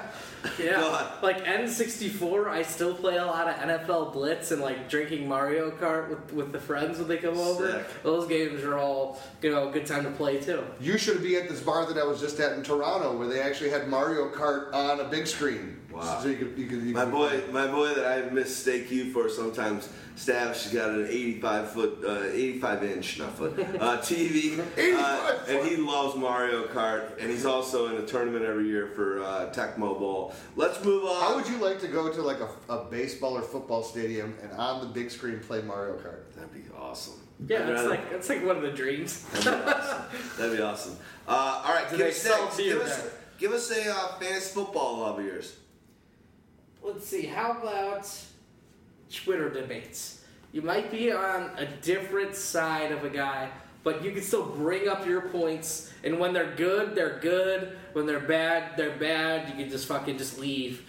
You know, just go somebody on a Twitter debate. It's like, all right, well, if you want to start taking personal shots, I don't really have time for this today. My ego, you know, it's big enough on its own. I don't need to sort of smash you down.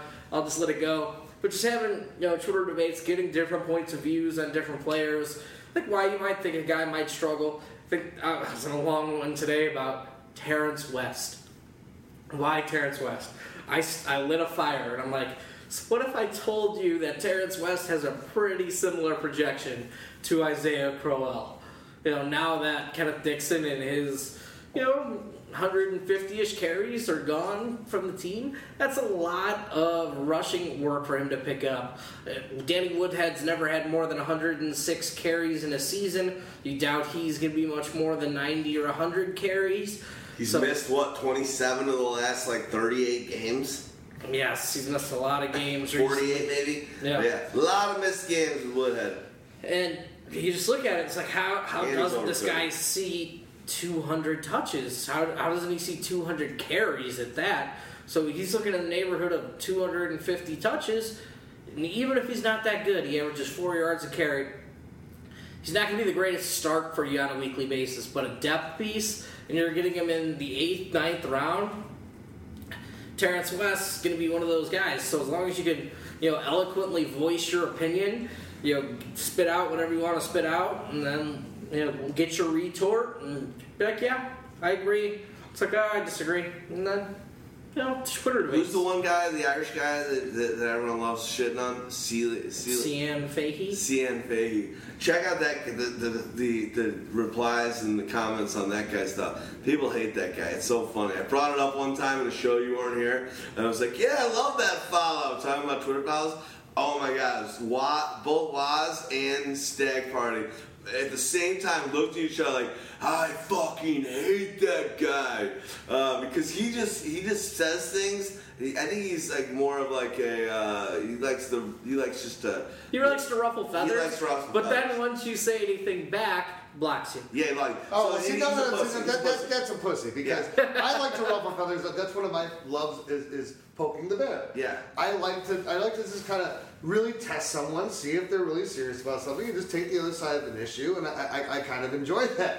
So, but if you're not, but if you're gonna unfollow and you're gonna block and you're gonna, that's that's a cheater's way out. If you're gonna, I- I'll face it all the way down. And if I end up being wrong, I say, you know what? I just wanted to see. You're absolutely right. I just want. I just wanted to validate a, a, a theory. There's nothing, and I'm not going to say it in points in my life when people have hit a nerve that I haven't been this guy. But when I have been this guy, I've realized and tried to be a better person and realized I can't be. Nothing worse than someone that can dish it but can't take it.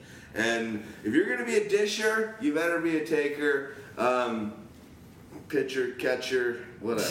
Um, play, play a couple different positions there if you need to. While we're sitting and talking about Twitter, I'll go into a fantasy love of mine, and I think this is that's in the in, in the Twitter zone. And for me, what I have found that if I want to find out a bit of information, some great stat, some data, some arguments, and some of these kind of Twitter arguments you're talking about, reading comments, I want to dive deep while, I'm figuring out my tiers on a, this guy or that guy who's going to be better. There's nothing better than going to twitter.com in the Twitter search, doing a, a player's name, and then just scrolling and rifling through a number of different posts about that player, tweets about that player, comments about that player. But I'm telling you, the un, you can you if you scroll down and don't do it, it's it's like going to page eight on Google. Scroll down, you're gonna find some baseball cards or football cards there. You're gonna find some stupid, um, you know, memorabilia shit. You're gonna find out stupid guys that are just like trying to, you know, inspire, directly tweet a player. There's a lot of shit there. But hidden amongst there, uh, from some of the great minds and people that really know a lot about these players or these teams or the beat writers, when you do that whole search for a specific player on Twitter and you really dive deep and are willing to keep going and keep going and checking stuff out, you will learn and get just some of the greatest feedback and information you can. I, I think uh, I love a lot of the resources that we use on a regular basis, but one of my favorites is just like it's it's almost like it's like a directory for that player. And if you're willing to move past the shit and find those nuggets uh, and go deep and go, you know, friggin' 100, 200 tweets deep fast at a kind of a quick overview and realize when someone's got a chart there and doing something interesting or when there's a lot of comments on something means there's probably something there. It is one of the greatest, if not, in my opinion, right now. And this is a, one of the last eight months to a year type of uh, approach that I found. Doing a search for an NFL player's name on Twitter um, is awesome. Not on Google. You do the search when you're on Twitter.com. Just don't search your own name, or else that'll end up badly. That's true. And, and pull that guy curtain, after the don't want to know. Stags, what a little bitch. exactly. So that's my that's mine. I love I love tw- Twitter is so amazing about that. And the other thing that we know we talked about with Twitter, one of the reasons why why we love the shit out of it, it is the most up to date, quickest hit news shit out there. There's no there's no you know friggin' editor that needs to pass the story so that it hits um, New York Times or some sporting sites uh, ESPN or SI, whatever, you don't have to like get a thumbs up from the editor before it goes up. It's like it's instantaneous. And last thing, best story I've told um, about it, and I've told it before, so you guys that listen to us all the time know it. But Bin Laden, Twitter knew he knew that knew he got him about ten hours before mainstream news. That's what Twitter's all about.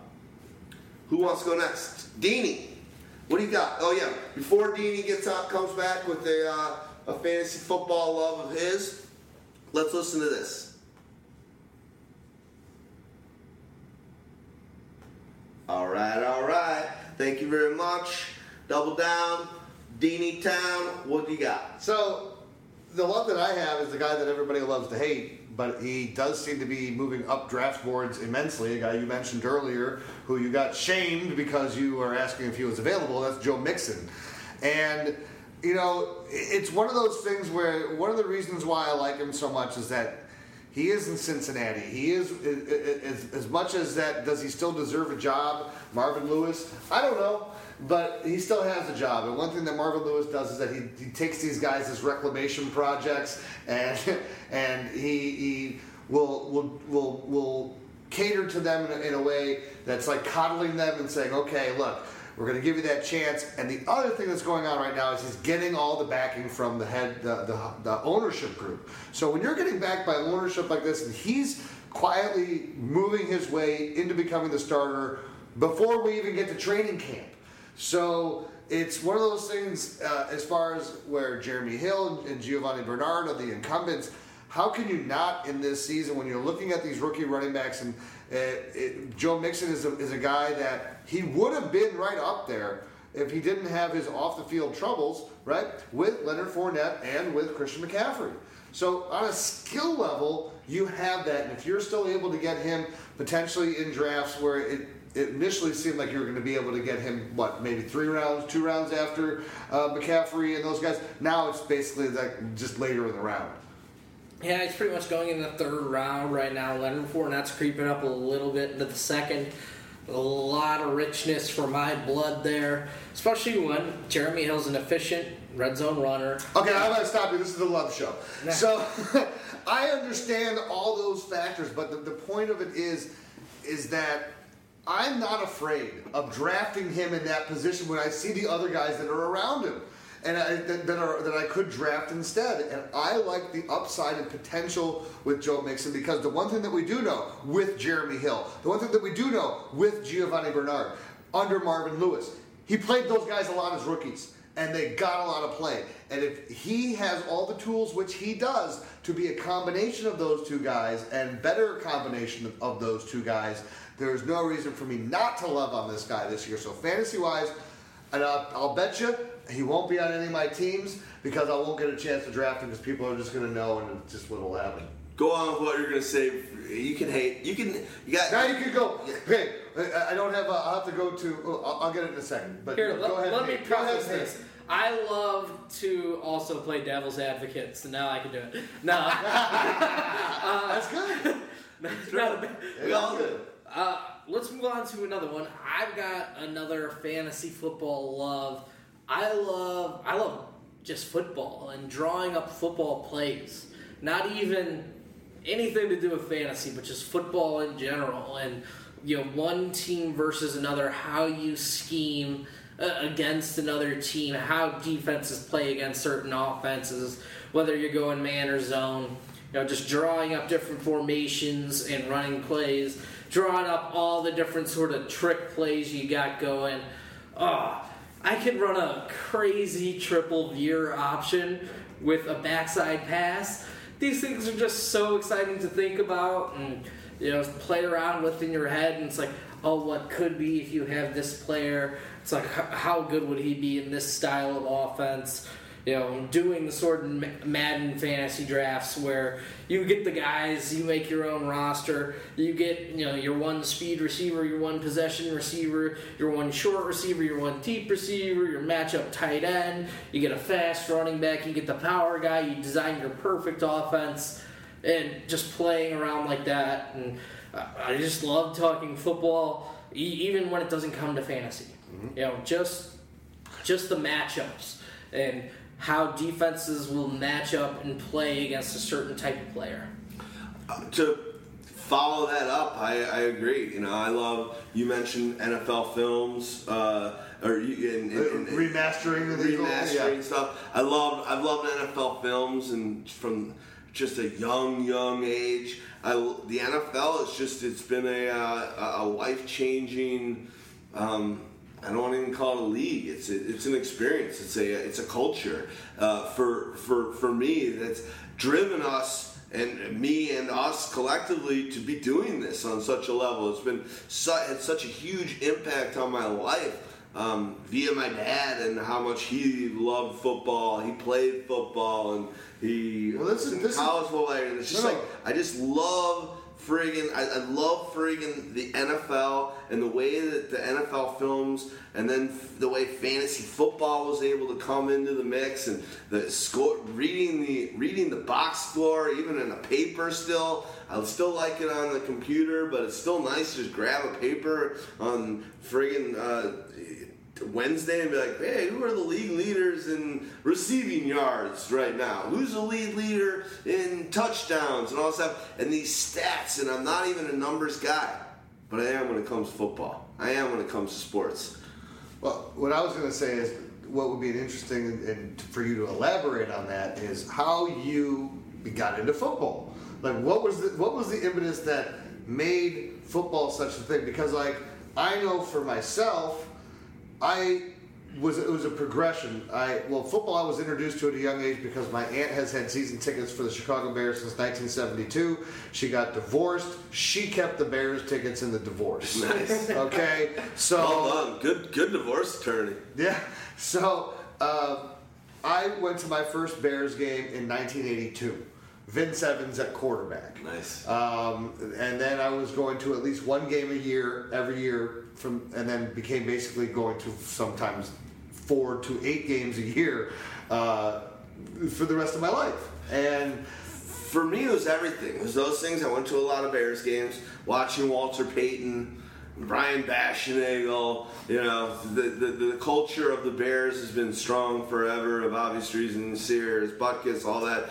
Yeah, even in television, going back to video games and like the football game on the television and how terrible they were. The one on the But Atari. those were different though because but it was all those I want to go back to what you were saying football. about like about like the whole picking up a newspaper and looking at the things because that was the one thing that was so great about baseball and, and what then became the transition from the baseball to football for me was because uh, I was also really into baseball as a kid, and so I was also I was really into the history. So like I had like the old Bill James Encyclopedia book.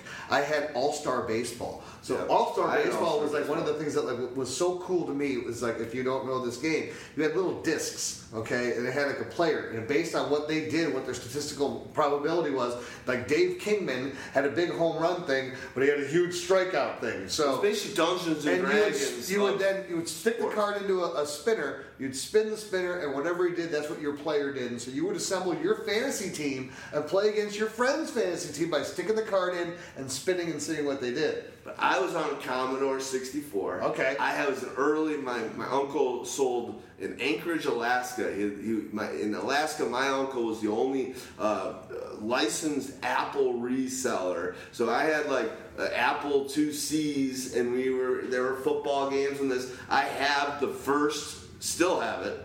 Uh, hopefully, it's worth something someday. Maybe. The first uh, Madden ever for the Apple IIc. Well, for Apple II computers Was it a, a real floppy floppy? floppies, and what you do is you would send in mail in along with like twelve dollars the update for the new players. It was like it was the it was the early stuff. So those kind of I things. remember micro league baseball though. Micro League Baseball, absolutely, all that stuff. Yeah. For me, the Shell Station. Remember those amazing prints Yes, that you would the get while getting the lithographs, getting Yes. some grass with Baschnagel or Walter Payton, like all these things. Or the Black and Bruce brothers, the, the offensive line, yeah, Dick Poster, yeah, all yeah, those guys. All these things, those amazing, old school football, uh, Sports Illustrated posters, all these things, and they were baseball and and football and and basketball when Bird, Magic, and then Jordan came around. But all those things for me just like, and for me it was all based on my dad. My dad was a huge football player play, himself individually. played but just semi-pro, right? He was a semi-pro guy for the Lions,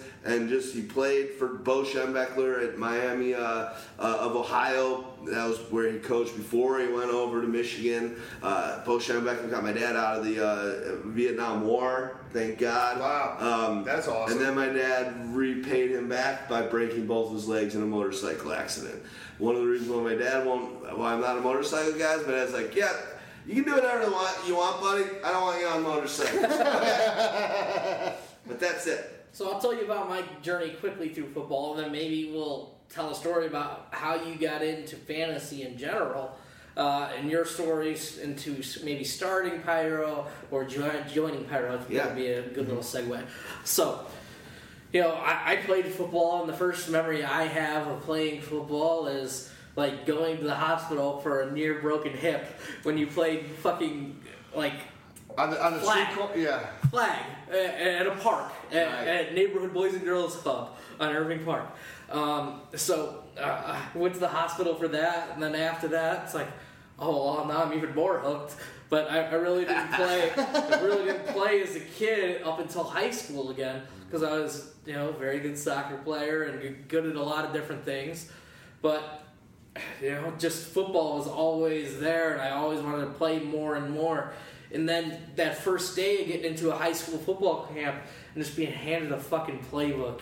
And you go you go to the class next day and you're thinking about plays rather than, you know, the bullshit English class that's going on that you don't fucking care about.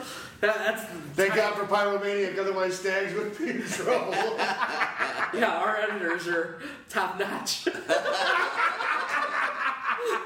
I love it. I love it. so you know, just you know, eventually you get to know your own playbook, and then you start drawing up your own wrinkles and drawing up different things and thinking about how you can attack a defense and all the different factors that sort of just go into things that you don't really see, you know, as a mainstream football fan. You don't see.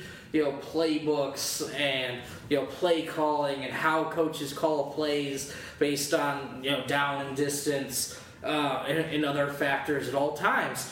And just thinking about all those things has just constantly sort of grown with me to eventually, you know, it's like uh, now I'm in college. I'm a five foot five fucking white guy who weighs 180 pounds and runs a four six five forty. Like I'm not gonna make it. What am I gonna do? Be the towel boy? And that really didn't have any interest to me. But you know, I always wanted to be involved with sports. Uh, so originally, I thought I was gonna do like agency. Thought about going to law school and doing, you know, being the next Jerry Maguire. It's like, well, eventually after college, it's like ah, I could do that, or I can get my master's in sports management and maybe do the same thing anyways. And it just sparked from there. But I've always sort of had the game. Just, I, I, I think Ross Tucker puts it Who best. was- who was you the- have the football sickness, like. Who was the person that Yeah. gave you the sickness? I can't even tell you. Like, Like, was my- it a friend then who was like, It was who you saw a doing friend. something, you're like, I want to do that too? It's probably a friend because I can't say like my dad lived in California when I was growing up for most of the time, um, and my mom wasn't a big football Would fan. they not let you play, like, uh, Not after I broke my hip. no. Right, so after you broke your hip, would they not let you play Nearly broke like in any of the uh, outer leagues but stuff until you got to high school, and then you were then, you- Then I had the option. Yeah, it's like okay, you can't play until high school. Now. Should we change your name from Stag Party to Stag Pitta? It wasn't- it's not that bad. It's Bell Verde. Where, Where you headed? I'm going to get a slice. You going down to South? Word. I gotta make the delivery. I'll check you back there, right? Delivery back. Back. All right. Oh shit! Let me check it out. That's the hype. Newest, latest. Let me tell you the story of right hand, left hand. Tale of good and evil. Hey, it was with this hand that Cain iced his brother. Love. These five fingers, they go straight to the soul of man.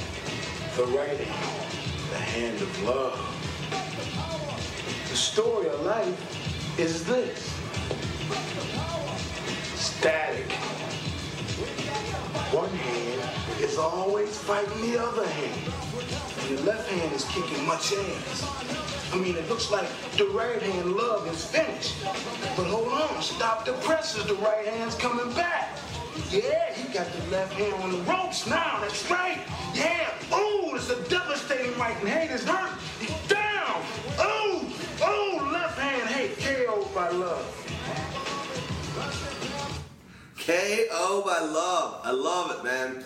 I love it. Um, yeah, that's that's that's awesome. That's awesome here. I think all of us are, like you said, the Ross Tucker. You got that. The, the, the what is it? What is it? the sickness. The sickness, yes. The fantasy football or the football sickness, and I think I think we all obvi- we obviously all have it because uh, we sit here and talk about it. I'm probably I'd love to do a number crunch on how many hours we've done this show at this point, but. Uh, we're an hour and a half into this one, and it's going to go long because we're just love talking about this shite. So talking about the sickness, then uh, I'm in Toronto and uh, we're on a tour, and there's a building like that at one of the hospitals, and big. I got a picture of it. I'll, I'll send it to you. It says "sick kids." I'm like, what? That was the sign. That's what it says on the hospital. The like- that was the sick building. The That's sick the kid sick wing. kids. I'm like, Ugh. well, I guess sick kids. If you're sick and you're a kid, you don't know. Go to the sick kids building. They need Lurie to go up there and buy it, change, sponsor it, give it donations, and change it to the the Lurie's Sick Kids department. um, Or we fix six kids. Yeah. like, Sick- sick, sick- like, not just sick kids. Five eight eight two three Three hundred. We fix it, kids. Today. All right, so I'm gonna do a um, a fantasy football love, and to be honest, I'm uh, trying to manage the uh, show here while I do this, and you know what it's gonna be? Fluid draft approach. This is something we've been talking about with our strategies lately, and it's it's just for me in the mocking, it's trying to come up with some of the popular beliefs and, and, and approaches, whether it's zero RB, whether it's zero wide receiver, whether it's any of these awesome um, approaches uh, in the, that are going around in fantasy football circles right now. For me, take the best guy, play around when you're doing your mocking and doing some of these early um, leagues in the offseason. Get them going figure out, try them all out, throw them all up against the wall, see which teams you most embrace. But be like water, the whole Bruce Lee thing we talked about in the last podcast, me and pa, um, um, Stag Party, um, Stag Pitta, we, uh, I'm, I'm, I'm going fluid, man. It's just, I feel like if you don't have a set approach in every round, uh, off of your tiers. You're just grabbing the best guy. And even sometimes, I love the pick while I was on the plane today. Um, when you guys took that Hunter Henry, um, you know what? That was the last. That was, in my opinion, I like the Fleener. I like Fleener as well. I know you don't, but I do like Fleener. That was next pick. Uh, I love, but I love but, Hunter but I Henry love like yeah. five guys before I like no, Fleener. no question, no question. But I, the fact that we got that one, it was just such a great pick. Where it's like we didn't need it because we had Jimmy Graham, but we went and when you're looking at your tiers and you're looking at the guys we like, he's rising to the top. He's floating to the top, and you're just saying, you know what? Let's just get the best guy here. And, and go for it. And I feel like when you do that in your draft approach and you're fluid and you, you just grab your be- the best talent, it's it, it's it's the it yields the best results. All right, I'm going to say something after I play a little thing because you Okay. said it and you're saying it, and Yeah. this is the greatest funk song of all time, in my opinion. I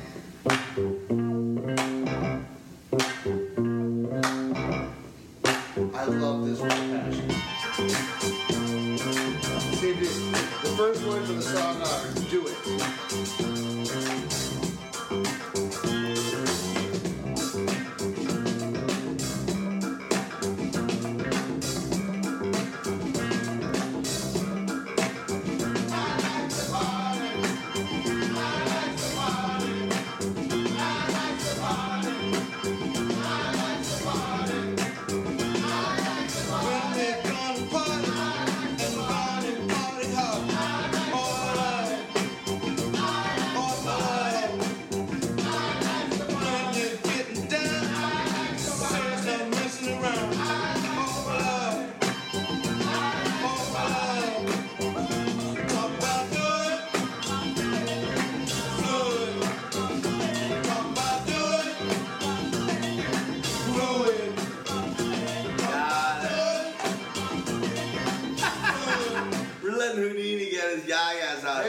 But, but fluid drafting is exactly what it's about. I'm in a league where we don't find out our draft position until 30 minutes before, actually Wow. 15 minutes before we draft. Wow. So you have to be fluid. You cannot go in there and say, okay, I know I'm going running back, running back, or I know I'm going to go wide receiver, wide receiver, or okay, I'm planning for these outcomes because I know I'm already planning a week beforehand. I know that I have the number four pick.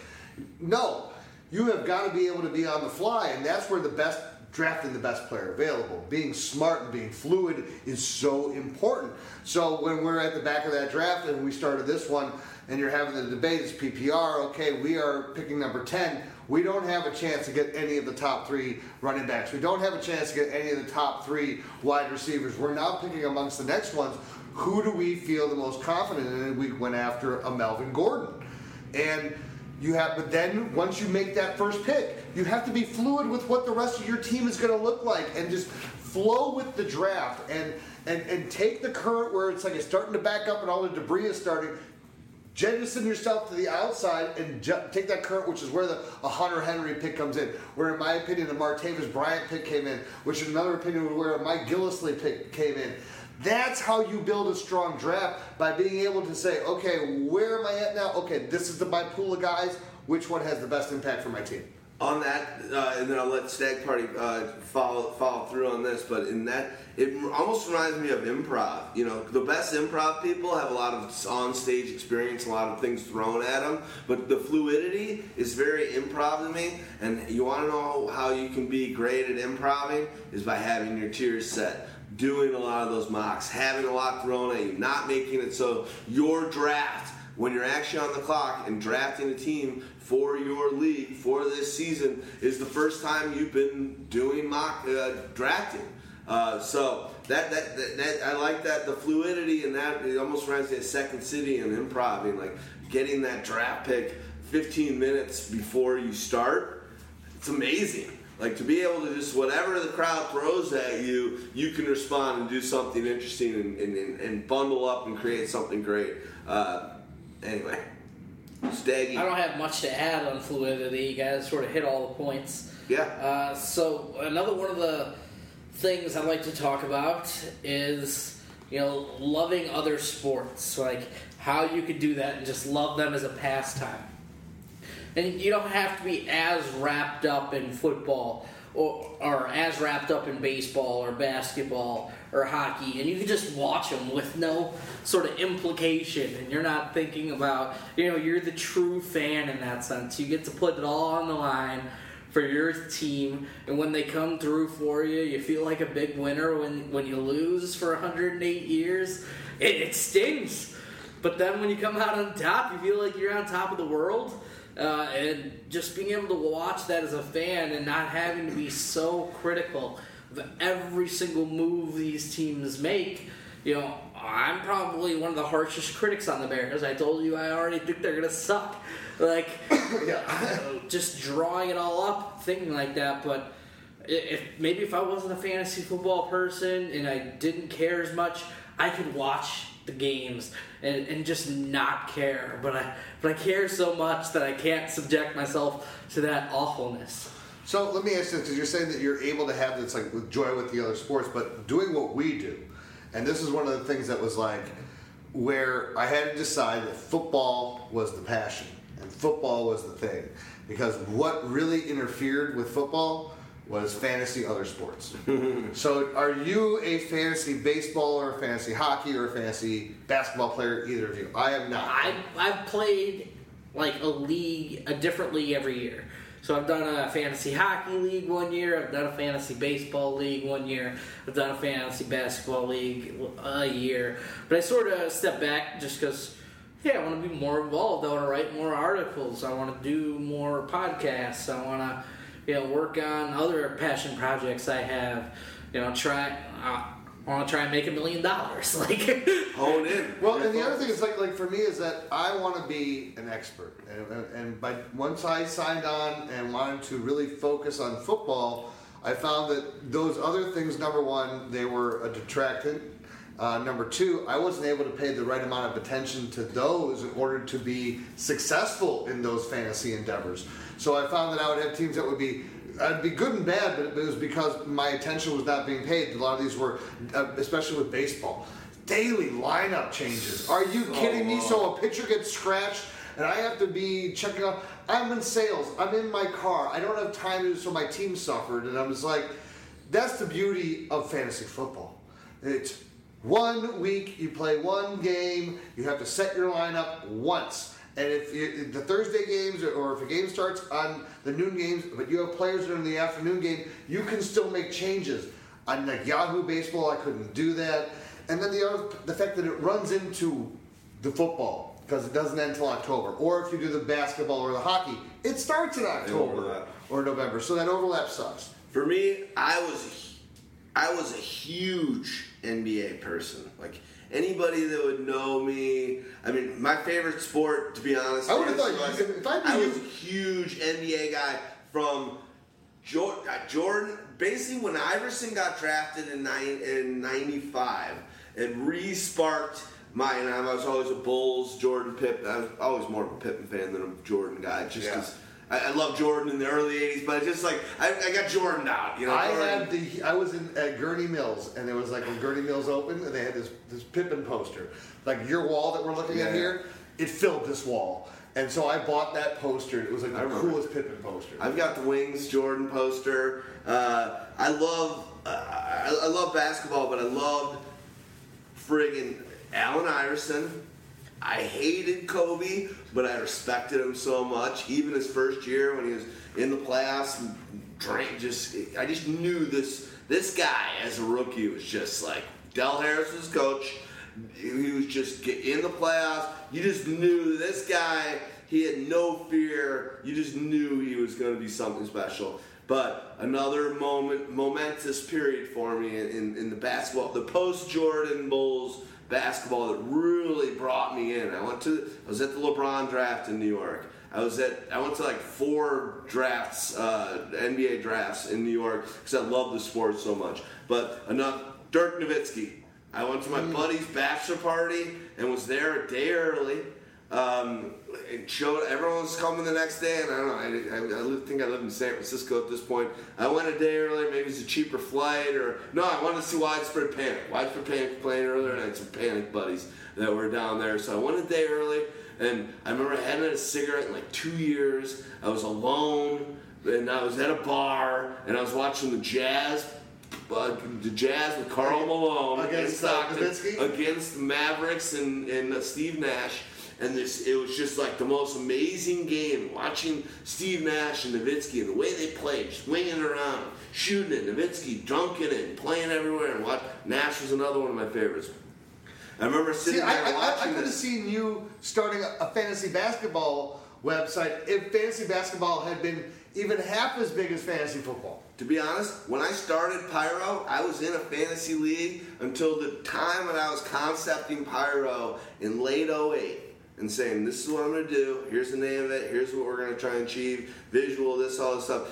That at that point when I decided it was it was it was it was football, I knew that I had to jump out of basketball. But I love fantasy basketball as a sport because it's not as crazy as baseball, but you gotta manage it because some weeks your best players have got five games and other ones they got two. It's Right. important. And, and, and it's important because based on those players and based on the matchups of who they'll be playing, who they're playing, can- can the, the way the stat fillers are just so different than it's similar in football. But when I saw that Dirk Nowitzki, that just that just made it. And basically, for, I was a huge hoops guy, always because of Jordan and the Bulls. But then from about '95 through honestly probably about '09 just huge. I remember I was heartbroken when Dirk lost to Wade in that 2006 finals, and then I cried when Dirk beat LeBron and Yeah. Wade Yeah.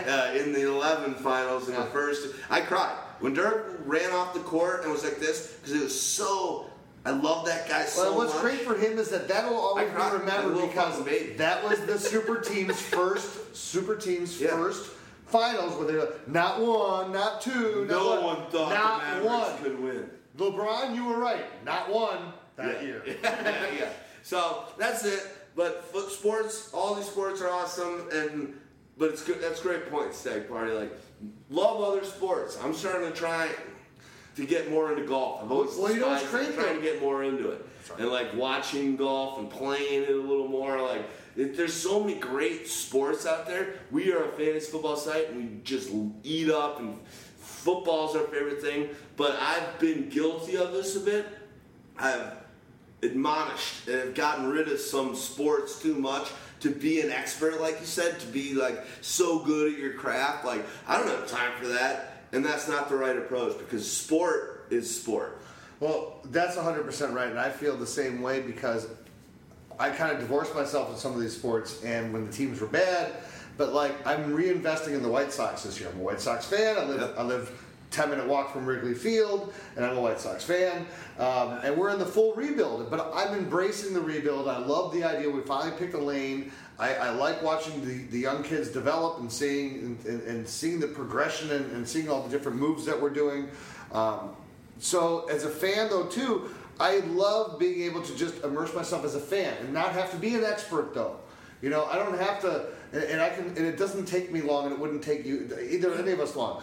You follow them for a week or three days, and you start knowing who all the players are, and you're right on board. You just watch the game and you remember the amazement of just being a little kid and just watching the game and like, oh my god, how you hit that ball? How far? Or how the hell did he make that shot? And those plays in football, because you're so invested in it, just aren't as amazing, unfortunately. Like that Odell Beckham play, the the one all over everywhere. It's a great play, but it's like, oh yeah, I've seen things like that before. Yeah. Julio Jones totes happen on the sidelines, or the crazy things that these guys can do that you've seen every nook and cranny of just aren't the same as having that instant awe moment. Yep. Well, Valverde. Daddy loves Froggy. Froggy love Daddy. What the fuck? You know what that's from, right? No. No? Well, you know my ears are kind of fucked up on some of these songs. Teddy up, Froggy. Daddy loves Froggy, Froggy loves Daddy. Blazing Saddles. Okay. No, it's been forever since I've seen that. That's, movie. uh, but I gotta check it. Let's move. That, that's Mel Brooks, one of the greatest. Stacks, go for something. Harvey Korman, one of the greatest actors in Mel Brooks movies. Yes. I've got a fantasy football one, and then we'll circle back around to another sports thing. Cool. Uh, if you guys are cool with that. Do so, your thing. So fantasy football. I love reading all different types of articles. I prefer them a little bit more stat focused. So that's the kind of thing that gets me riled up about players and numbers and splits and all these different things that you look at the advanced analytics that aren't really there in the sport of football but are there in a lot of other sports but guys trying to do trendy things and make up metrics and different sort of things along those lines. I love the thought process that goes into that and then the research studies and these guys who do incredible things with play-by-play stats. Like i'd love to learn one of these advanced stat programs and be able to do more of it but right now it's like uh, i'm pretty damn, damn good at excel you know what's the next wave of things you need to learn? And that's a cool aspect of it but i just love reading articles all the time about different players. And then forming my own opinion based off those things. It's like ah, i don't really know about that one. But it's like hey you know this guy struggles under pressure.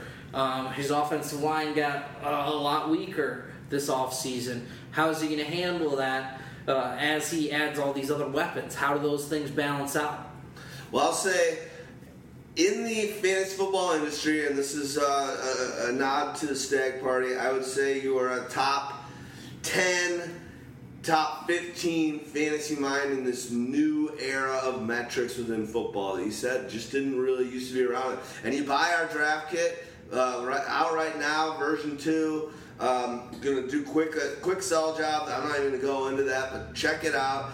You are one of those guys, Scott Barrett, the Pro Football Focus, those RotoViz guys. I'm sure you could name a, a, a number of other great guys. I love Todd Todd from PA and what those guys are doing. But you, Stag Party, and we keep you so busy with so many elements, you're not able to just focus on charts and focus on coming up with even our Pyro Heat Index, the thing that you and uh, the Archer work on.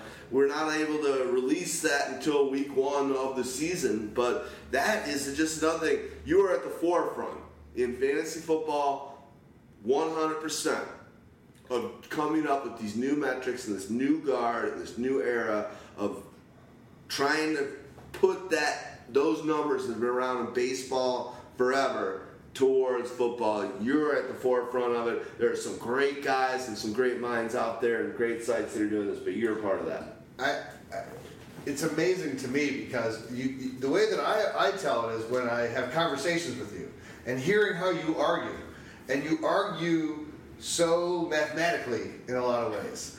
Yeah. And but but but it's you're taking fact of statistics that have happened.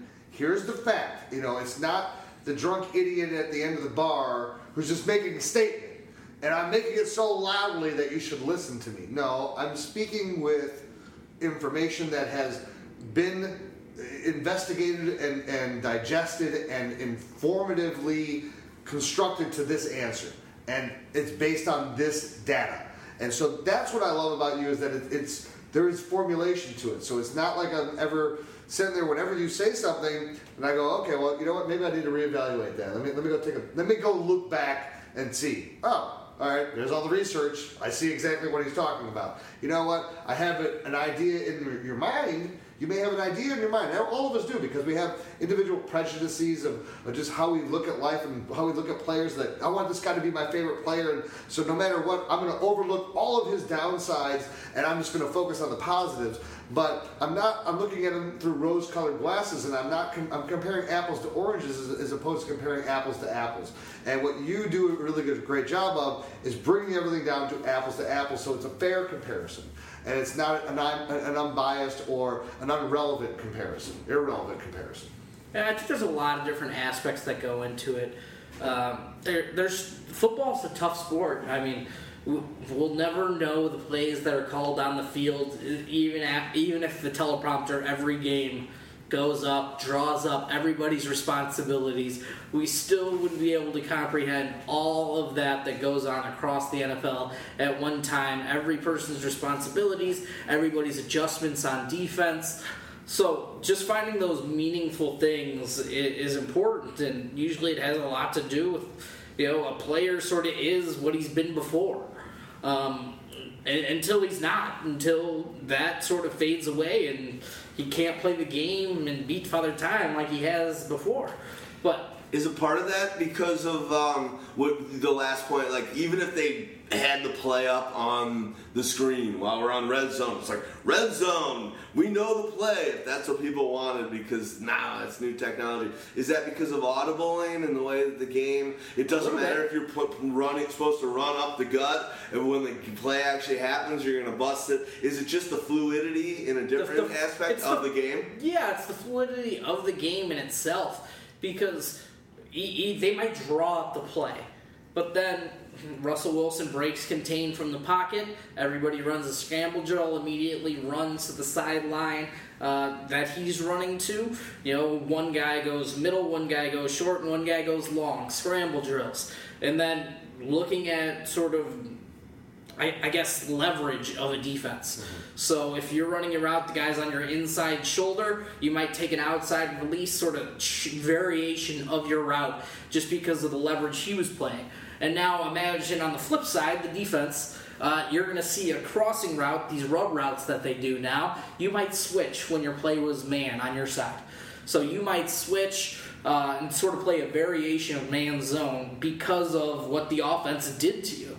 So that there's all the the fluidity of the game. is- 22 players in the It's- field, so much well, Not happening. only that, like what I love what you, that you do too is that you'll be able to say, "Well, yes, but this guy is hurt this week. This guy is playing this week. This guy's gonna go off." Yeah. like I And don't. that's the I- strength of schedule. That's the matchup. no, no, but, it, but, it, but it's also It's awesome. It's, it's all the different deep dives that you're doing into. It's also the individual player. Like it was, it was the guy who was the, the lockdown corner on, on uh, the Lions. The, the name is escaping. me. Darius Slay. Slay was out, and you're like. Darius Slay is not playing this week. You can look at all the numbers of what Detroit's done against. It doesn't mean anything. Darius Slay is not playing this week. So this player has a much better chance to have a different week than all that, that you've seen. So Yeah. that's what I love about when What you've comes- seen, the metrics so far are out the window. It's not. It's not. It's changed. Valverde. Do you know why I came to America, Ricky Bobby? Public schools, healthcare system, giant water parks. I mean, the same reason anyone comes to America. So let's uh, talk about another non-fantasy. But before we do that, Listen to this. So, getting back to it, how about something I really, really love? We talked about other sports, but something I love that doesn't happen enough in the fucking NFL hot stove and trade season. Yeah. When these teams, you know, hey, we're going for a full rebuild.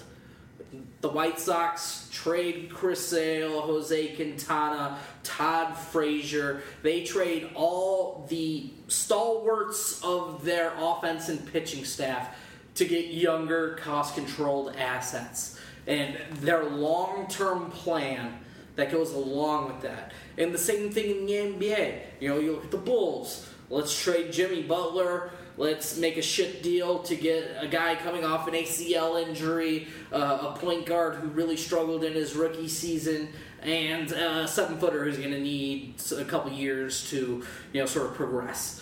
It, but just the way trades happen in other sports. And then hold on to, to fo- piggyback that. And then uh, a month and a half later, we'll find out that Kyrie uh, wants to get traded to play with Butler, the guy he gave all that garbage for. So we could have not been in a re- rebuild and traded a lot of that stuff. Maybe it wouldn't have worked, but just in, in, in, But, theory. but but the other difference is too that even those NBA trades, baseball is the ultimate goal, right? Because hot stove or even hockey too. The, how many times? How many big trades do you see in basketball though at the trade deadline? Enough. Not like you do it at like baseball. It's like holy Baseball's crap! the Everybody, holy grail. everybody's buying everything. And baseball, Basketball's trade draft deadline- day is Right. draft day trade. And NHL's got a good trade deadline too, but baseball's trade deadline is that is must see month. Once once the first, it's basically two weeks. Once once that first one happens, then it's like okay, everyone's everyone's oh, we're still in it, we're still in it, and if the NFL can have that, you're right. If the NFL can have that, ooh, it would be great, and it's so possible. Yeah, It seems weird, doesn't. it? Why doesn't it? I mean, a couple different things need to happen to help. Expanded rosters, Yep. developmental league. Eh, we can talk about my love for developmental leagues in, in football all day. So that maybe that's something we'll get to a little bit later. But you know, they, they don't have a great feeder system besides the NCAA. Uh, that's that's their feeder system. It makes a boatload of money for the NCAA. Nobody really wants to change it. But if there was a league that, that could do it, it, it'd have to be attached to the NFL. That could really help, and guys would have rights. You know, it's like, hey, my rights are with the Giants, or my rights are with the 49ers. Uh, and you could trade guys off practice squads, trade guys off of you know your feeder system, you know trade your starter, and try to make those things. But right now in the NFL, you can't trade because of unknowns. Everybody's an unknown unless you're known, and the known guys aren't the ones people want to give up. The league's like barely deep enough to get you know, quarterbacks. Let's call it quarterbacks. There's not 32 good quarterbacks in the NFL right now. But what There's, if- what 22?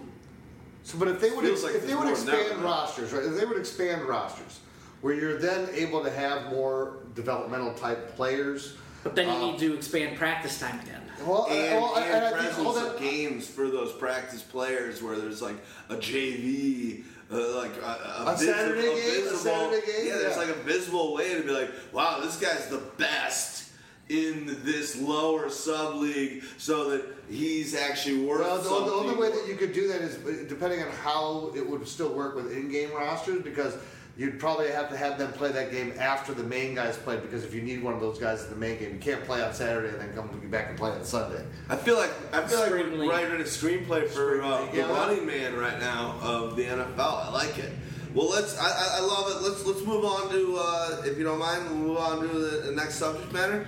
I think trades are just one of those things that are always so exciting because they hope springs eternal. Mm-hmm. No matter what side of it you're on, it, it just changes things. I mean, we're talking about Carlos Hyde being a potential cut, but hey, if trades happen more often in the NFL, and, and I understand it's hard to learn the playbook, and that's one issue, and get guys up to speed. But why couldn't the Baltimore Ravens go out right now and trade a fourth and a sixth? You know what? Maybe a problem. and Kenneth Dixon for fucking Carlos Can, but but is there an issue like can, can they? Can, I don't know the answer to this. Can they in the NFL do like you can in baseball? I'm going to trade you. So I'm, no, I'm going to trade you player, and he's got a salary of eight million, but I'm going to absorb four million of the cap hit for you and pay half that salary. Does that happen in the NFL, or do you have to assume full responsibility of the contract? Now, if you would allow, if, if it is full responsibility contract, that's probably a big reason why these things don't happen.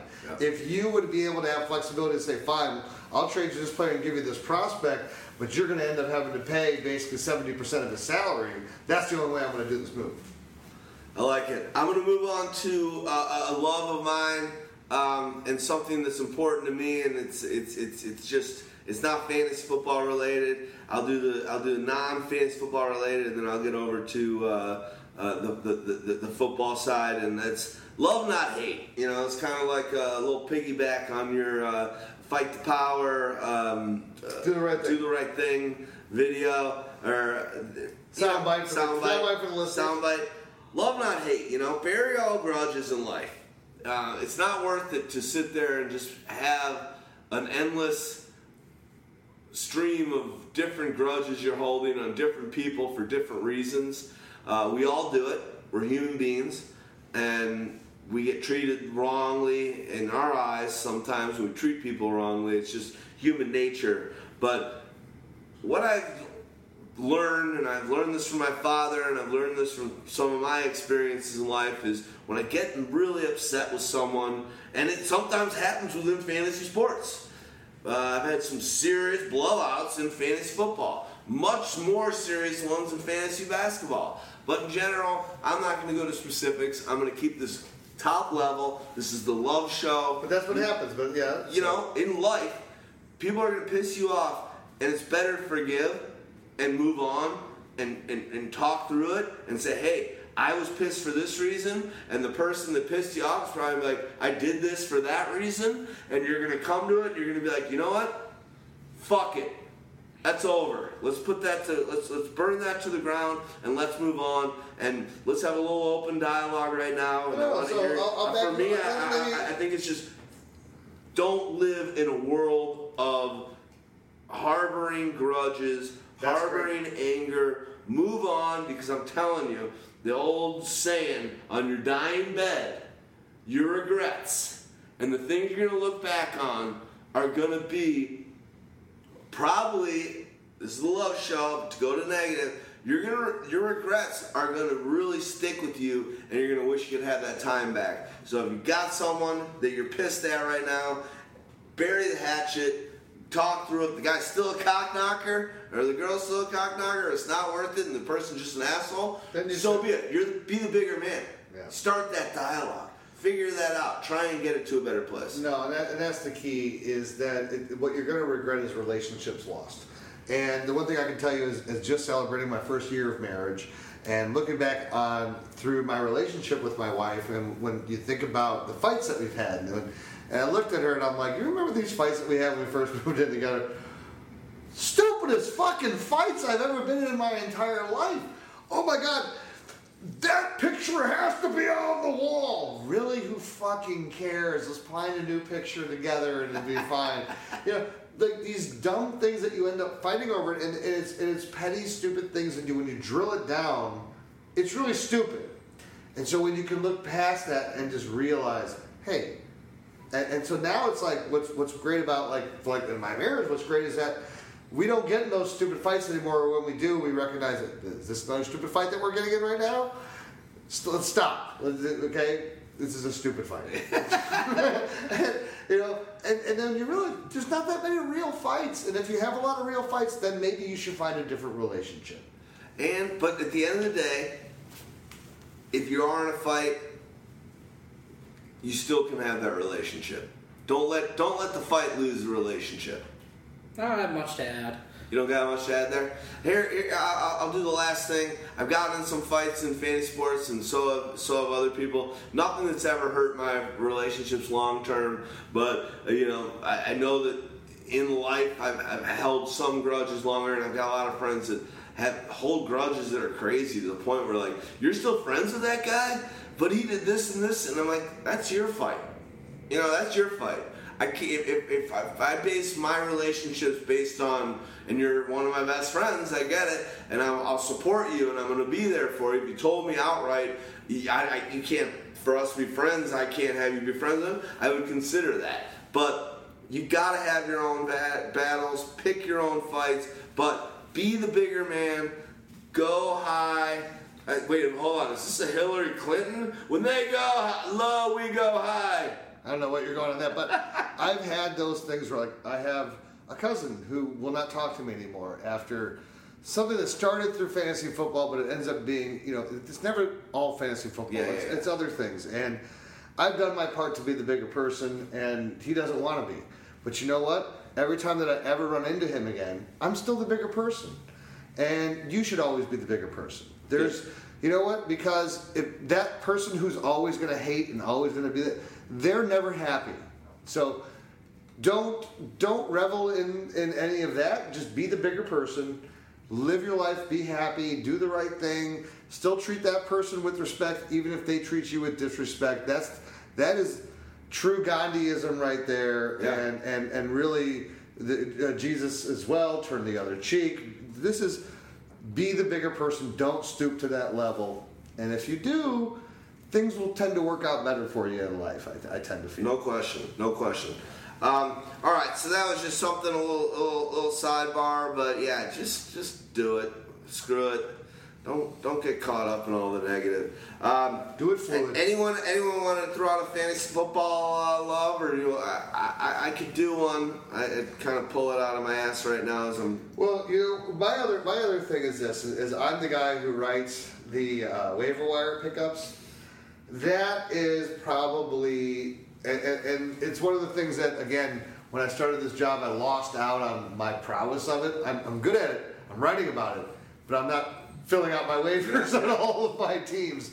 Where I'm scrambling at the last second. Oh my god, I forgot to put the pickups in. Oh shit! It's called it's called not practicing what you preach. Right, and uh, you know because I'm more concerned about everybody else than I am about myself. So Hey, I like spread the love. I, I don't need the selfish. We've all love. we've all we've all cost we've all been cost a win or two here. Absolutely. Answering, as, answering a sec Pyro Pro second opinion uh, at the last minute and then realizing I that didn't set my I lineup. didn't didn't press submit. Um, Yeah. I lost that. So, but but, but I, I love being able to be that, and I- and I mentioned it earlier, like finding that Emmanuel Sanders in the in the auction leagues. Waiver wire is the way you do it in an annual league, where you're really finding that gem that's just under the surface, scrape off the dirt, and to find them is one of the things that we did, D-Rex, back in, in 2011, 2012, where we used to have a, uh, before we were covering all the 16 games, but one of our things each week was a foreshadowing.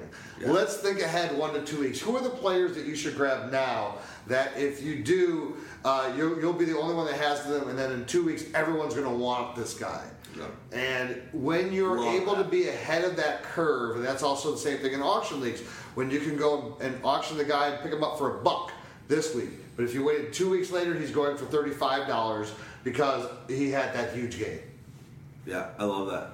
I, I on, the flip side, I think that that love and going for your guy it happens in the draft, and we talk about it um, over the years. I love if I love a guy, and we all we did this with the Martavis Bryant, the fourth round pick. If you love a guy, go get him. Go early. I've heard people say that Can't do a love show without fair fair play play. is not good for you. But I don't know about that.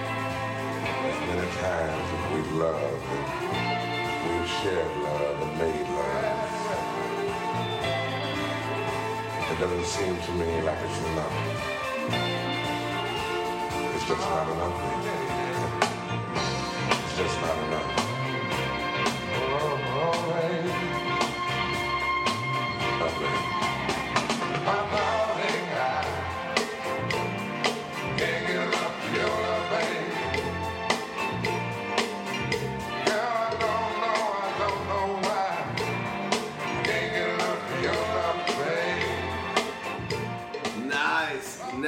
Any better than that. But it goes to the draft. If you love someone, don't be scared about, you know, don't be an idiot and draft someone if you think you can get them four rounds later. But if you think that there's a possibility that the guy doesn't make it back to you, pounce.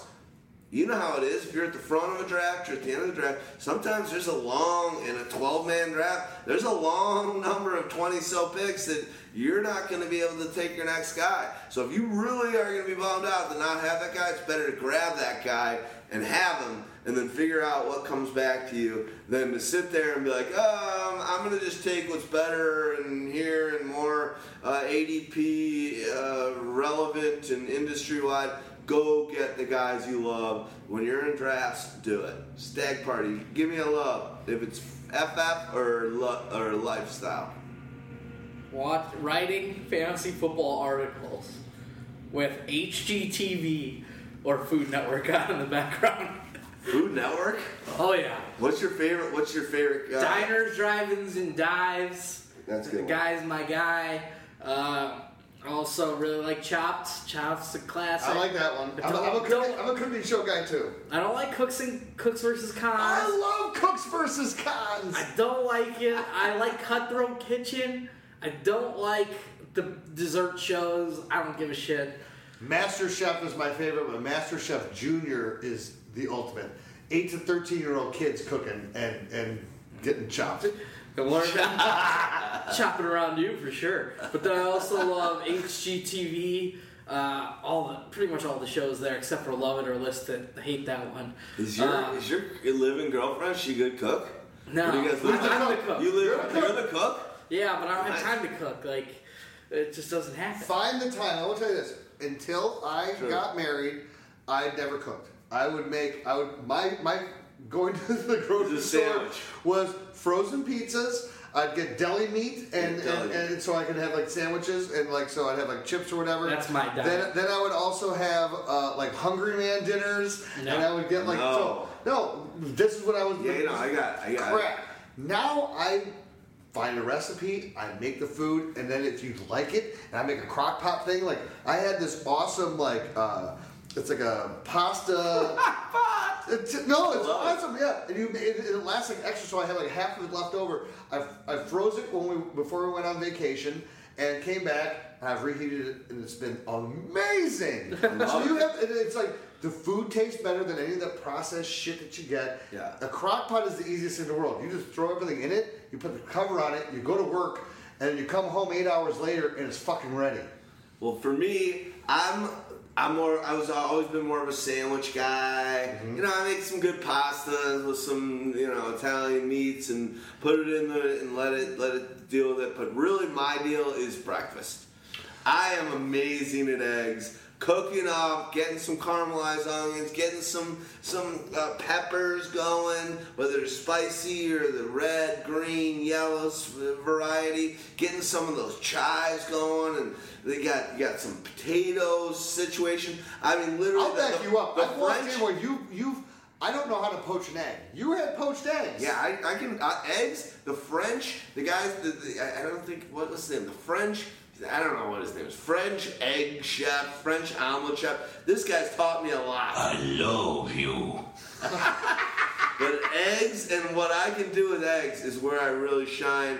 The rest of the time, to be honest, I love cooking. It's fun. But I go and I'm like, I look at these recipes. It's like you need this and That's that. And by $47. It's seventy bucks. no, no, no. and I eat the thing, and it's two hours. I eat it. It's like it's good. I could have gone to my favorite restaurant. I get it. Had, got a bottle of wine, a dessert, and my favorite dish for seventy bucks. No, I get it. That, the, but the difference is this: once you start buying, once you stock your ingredients, right, with all the you don't have to buy seasonings every time. You have all the seasonings. Okay, then you're just buying. At the most, you're having to maybe buy like a can of tomato sauce or a can of chicken broth, or you're having to buy, you know. But otherwise, you have a lot of these things, Yeah. and they're still cheaper. And you can have as a single person. I mean, as a, couple, we get two to three meals out of these. So as a single person, you have anywhere from four to six meals, depending on how big you eat. Well, here's- so when you think about it, so even Three. if you're talking about, all right, fine, but if you want to talk about seventy dollars or say sixty dollars, that's twenty dollars a meal if you do it three times, and it's better food. I agree with you, and we'll move on from the food. I love this No, topic. but- but- but I will say this. on. Let, me, let me see one thing. It sucks. I'm not happy about it, but I'm a leftover nightmare. You- You're my I- wife. I am, I hate left- I am not a leftover. My project manager at the office, Jen, she'll literally eat something from the fridge, a lunch dish, a week later. I will too. I, and that's No- amazing. no shot. No, no, I- that thing's got like it's got like No, it doesn't. twenty hours for If you- me. For me, it just is what it is. Yeah, it is yeah. what it is. It's like personal. It's like I don't personal. like leftovers. Yeah. No, no, but- like fucking Twenty hour. anything. I get it. I max. get it. But let me let me let me let me let me fix this because my wife is exactly the same way. So I've had this argument discussion. It's not a stupid argument. It's it's it's, It's a real one. This is a real one. This is a real this is a real thing. When we try to figure out well, we want to save money. You're trying to. So what you have to find is also, and the cooking shows have also helped me too. Like understand that I don't need a grill. I've made the best uh, steak, uh, a pan seared steak with like the butter and like pouring it over the top and doing the whole thing with the garlic and everything. The best New York strip I've ever had, better than anyone I ever made on the, on the grill. Amazing. But that's from, from technique Okay, and whatever. was but food, but when, when, what- when you're talking when you're talking about the leftovers, you have to find the meal that you like a lot. It's not just making a meal that's like here's a recipe. Uh, I don't really like pasta. It's pasta. Well, then don't don't make it. Make the I like- recipe that you really like. No, and when you make it right, if it's like a chicken type thing, and get like you know, and think about even this. You get if it's a pasta, you want to eat pasta. Don't get don't use the the processed pasta. Buy the fresh pasta. It'll taste so much better than when you reheat it. It'll taste so much better. I thought Houdini was gonna do better. It's like, you know what I did? I got a vacuum sealer, and the leftovers I seal. But hold on. You don't need to. No, I know. Let's go. It's just who I am. I'm not, Tupperware. my Tupperware OCD, seals. My OCD is Purell and. Uh, You got greasy four to hands, five days to eat your leftovers. And I don't love leftovers. Well, get into it. Get into it, Roxy. And we'll listen to this. Thank you very much. Let's move on to the next one. Who's got a uh, Who's got something they want to drop into? No. Well, um, a lot. Let's see here. I, I think I got something left. Okay, one of the things that I love, and I just got back from traveling, and I'm going to combine two of mine since we're at Okay. two-hour twenty mark. Traveling and random conversations. I love it. I, I, I spent until the last like two years. I really didn't travel that much in the last ten years before that. The last two years, I've traveled more than I have in my entire life, and I love it. I love going to different cities, and what me and my wife do when we go is we're not just going and doing the stupid touristy Houdini's things. gonna make sure his wife listens to this show. She's like, "This is what we, this is what the She'll never listen. This is what the Pyro podcast She'll is never like." She's listen. like, "Oh my god, I love you. you know, two, two, two episodes a week. And you know what? Problem." Do you know how wrong? She'll never listen, and even if she did listen, she'll never get to two hours and twenty minutes and forty-one seconds. That I can guarantee you. So, um, well, probably a little bit less than on this, uh, but uh, anyway. The point is, I love it when you we go and explore the city. We walk through neighborhoods and you try out the mom and pop type stores. And so, like, we had this experience in Canada. Uh, we're up in Toronto for celebrating In our Canada, anniversary. eh? Yeah, Canada. Yeah, Canada. And I went to go to this. Uh, we were in the distillery district, and so like, oh, let's go grab lunch, and then we're gonna walk around. So we went to this. I found this place on Yelp called Mom and Pops.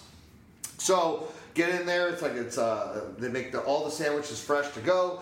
I got she had a breakfast sandwich. I got like a turkey club, and we're hanging out, and then we're eating. I, and they're like, I'm like, oh, I want to pay, and they're like, oh no, no, just pay when you're done. So I finish the meal, and I go to pay. My credit card wa- wasn't accepted, and for whatever reason on their machine. I tried my other credit card, it wouldn't take. I went to their ATM, tried all my cards, I couldn't get money out. And they're like, just don't worry about it. It's okay, it's okay. And I'm like, no, it's not okay. This Um, sucks. I need to pay you. I feel like an asshole. And so I'm like, look, can I get your address? I will send you money. So I just wrote them a letter and sent them. Is that why you called me at, at, No, no. at 11 o'clock on, on last Thursday? No, no, I need. I'm in jail, I I'm in jail, I need you to money. Throw me a Western Union. Thirty-eight dollars and seventy-two cents. I'm in, I'm in Canadian They jail. me. I'm in Canadian jail. Um, so anyway, so it was like twenty dollars Canadian, and the exchange rate, which really means it's like a fifteen dollar meal. I gave him forty bucks in American cash. Wrote a nice letter, uh, posted on like Instagram and the thing. And it's like I wrote a nice, Yelp review for them. That's just the best, you know. That's awesome. And the other thing is that not only just traveling and going into, to, to different areas, but the random conversations. And you don't have to be traveling to do this. You could just be at the bar and just talk to that idiot at the end of the bar and have that random conversation. You can you can be at the bar, nowhere else. no, you can have them anywhere. You can have it. But the ones at the bar with the drunk person, are sometimes the most hilarious conversations. Like, friends. where you just, where you just like, you just happen to be sitting at the bar having a drink, and like these people come up, and you're like, okay, so I like to just kind of listen into conversations and see where I can jump in. If I'm like as a traveling salesman, I'm I've used to be used, used to be out alone on the road. You stop at a bar, you're gonna have a couple drinks, see if there's any action there. If not, you go home, go jerk off, and go to bed. There's a Houdini we know and love. Okay, Hey, thank hey, God. Mile High Club for the solo guy, right? Yeah, Houdini's like, yeah, if she did listen, it She'll would never be, listen. It She'll would never have been listen. dropped out at two hours. The worst part I have to worry about is uh, her brother telling her what, what's going on. Mike, shut your fucking mouth. All right, here's what we're gonna do. We're gonna talk about this uh, Data Force. Cool site. Check it out. DataForceFF.com. The second year we've been in this charity league. Uh, Third year. Third year. Wow, jeez, time flies. Third year, really. Uh, Matthew Hill and I don't know who his other partner is, but these guys uh, have a, uh, a, a, a, a site where you can park your league. It's not daily fantasy; it's more year-long fantasy. But cool, it's cool. You should check it out. But there's a charity league. We got uh, some big names, guys. Pat Dorman's in it. You got Justin Sablich from New York Times in it. Sigmund Bloom. You got John Paulsen, Sean Koerner. Uh, some good, some good guys. Um, let's talk quickly about fantasy, uh, about this league a little bit in, in a fantasy perspective, and and we were the seventh pick, Ninth pick. ninth. Oh no, I thought it was ten. Ninth. Yeah, ninth. ninth pick. We were the ninth pick, so Tough spot this year, uh, honestly. Uh, anywhere, any, it, it's almost a crapshoot when you're talking nine through twelve, and it's almost like depending on I how like 12. I don't really like 9. right because you have to make that pick early, and you have to wait for all those other guys to grab the extra. But I think that we've want. done so. I mean, I just feel We've done so- great with the nine. I feel so happy with what we've done. Um, Let's walk people through it Let's then. go through it. So basically, we're, we're trapped between Paulsen, who's an amazing uh, rankings guy. Uh, And Koerner, And- who's the probably, if you're having those to are the two best, basically, player ranking guys in the industry. Wouldn't you say? yeah, projection and rankings. John They're- Paulsen, Paulsen and Sean Koerner from Stats. stats, and 4 for 4. Four for four. Those are heavy probably, hitters. Are probably the two best. That, like you said, uh, player rankings and projections. So we're in between them. and uh, so AJ Green in the first round went before us. We took Melvin Gordon, and then our corner took. Well, go we ahead. took Melvin Gordon because when we were looking at our tiers, it was LeSean McCoy and Melvin Gordon. LeSean McCoy was already gone, so it was a tier with you know RB five, which is Melvin Gordon left, or a tier two wide receiver. And we've got four or five tier two wide receivers. Yeah, receivers. it was like T.Y. Hilton, Mike Evans. T.Y. no, Evans was Oh, he gone. was gone. He was gone. So it was T.Y. Hilton, Dez Bryant, Jordy Nelson, Michael Thomas. Michael Thomas. Those four guys, and like we have no chance of getting a top tier running back back, but we got a chance of getting a top tier wide receiver back. So we're like, all right, let's smash draft on Melvin Gordon. Hope one of these guys, hopes another guy takes a running back. We'll take one of these wide receivers that falls. You know what? But I want to say this because, and this is almost where I think is the right strategy when you're in this 9, 10, 11, 12. If that running back that's still of impact is still there, you need to grab him because then you're going to get the wide receivers coming back. And even if you have to wait till you're going to get one in the second round, but even uh, on the third round, you can grab that wide receiver, which can be valuable as well. I hate the end of the third round. So Yeah, I know. I know. It's it's. We had we got lucky in the third round. We did. DeAndre Hopkins fell in the third round. I was like, oh, DeAndre Hopkins is still available. We should probably just take DeAndre Hopkins as wide receiver 16 off the board. Like in a PPR league, I think that that's a tough one to match, especially if he gets a little better quarterback play out of Tom Savage or uh, Sean Watson. Uh, I think that was a pretty You easy know- you pick. He's rarely available that late. No, no, and, and what we were seeing earlier, like a month, a month and a half earlier in mock drafts, DeAndre Hopkins was the 11-12 pick. Yeah, that was a crazy pick. I understand, but but even still, you're still seeing in, in middle of round two at the latest. So what's interesting is also great too when you're when you're when and this is about being fluid as you Well, were one saying thing about earlier, yeah, real quick okay, about, about, you know your fluidity in the draft. When DeAndre Hopkins falls, just because of how it is, and, and this is what will happen in, in different drafts around the country, um, is that people have fallen out of favor in whatever reason. But a guy who's put up the numbers that a guy like DeAndre Hopkins has, the risk reward, especially in a third round, is just ridiculously sick. That I don't care if you had the notions against him. You had notions against him as a late first round, early second round pick. You have no notion against him as a third round pick, and you need to get off of your whatever your dislike was of him if you were talking smack about him earlier when you get him at a value. There were two plays that happened last year. One was a penalty on a long touchdown, and one was a drop pass. That if those two plays had gone differently, he's the ninth receiver last year in fantasy play. Here's a question I'll do. Oh, the one where he stepped out Stepped of out, bounds. but he wasn't out of bounds. And they, It was an 87 yard Yeah, run. It was like a Brandon Marshall play of years ago with Miami where he stepped out of that bounds goes, 45 yards. if that goes, it, it adds to a point where he's in the top ten. Um, but here's a question I got for you, and this is why I think when when I saw this was I we're, I was looking at this.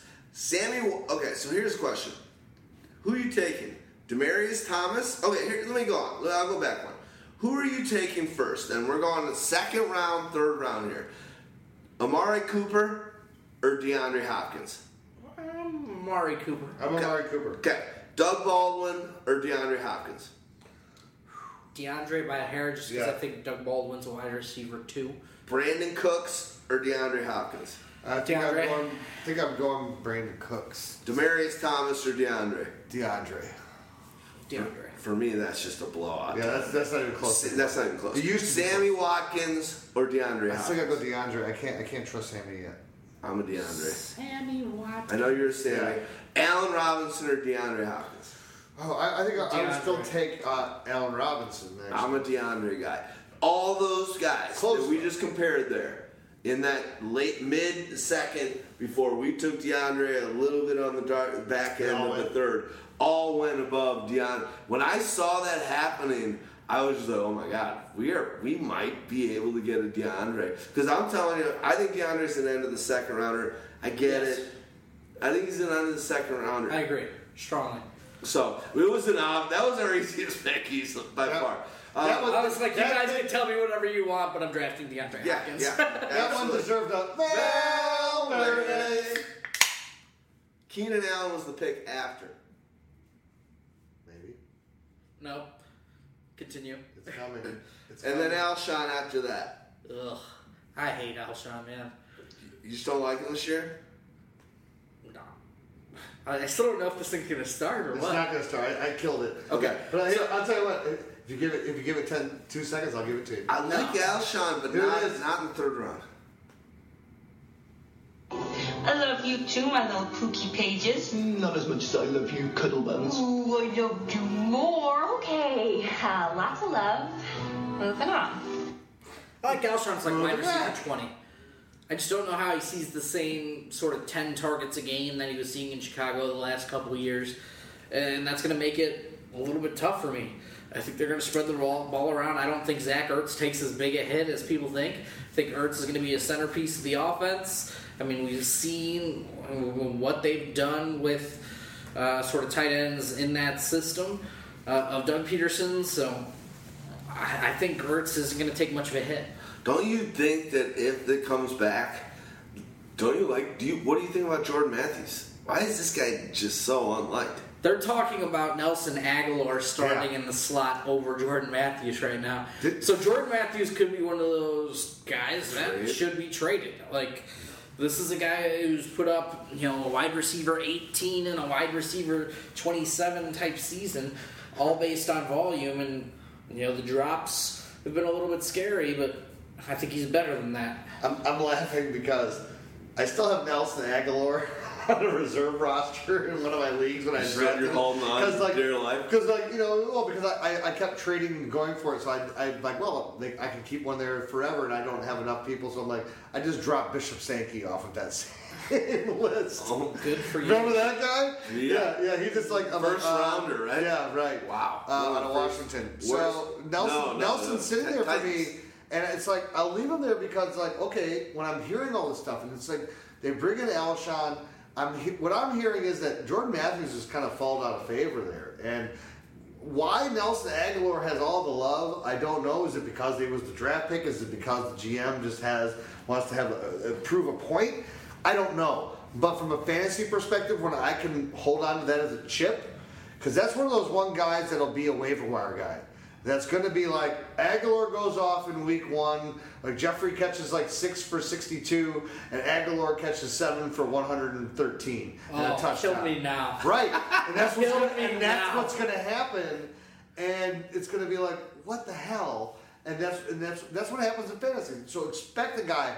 Agholor is one of those guys just because of the way the organization feels about him, and you haven't heard them saying spreading any love to Jordan Matthews. I know it's weird. Yeah. I hope Matthews comes back to us. If he does, do we like that or we no? Like it enough. Let's continue on to the fourth round. Okay, fair enough. I like Stegner keeping us on, keeping us on brand. Fourth round, we all were very all on board on this one. And it went Keenan Allen, Alshon, Ty Montgomery. Can I stop here for a minute about and not make it about us?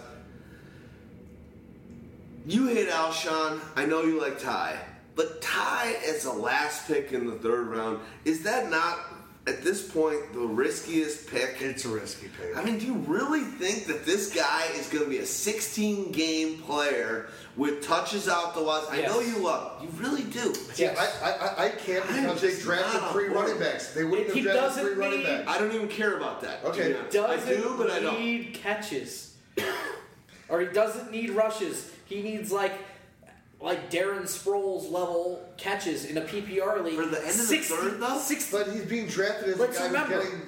if you can get like 60 catches in a PPR league at running back, Yeah. you're a borderline top 12 running back. No, I get it. 60 catches is a huge number.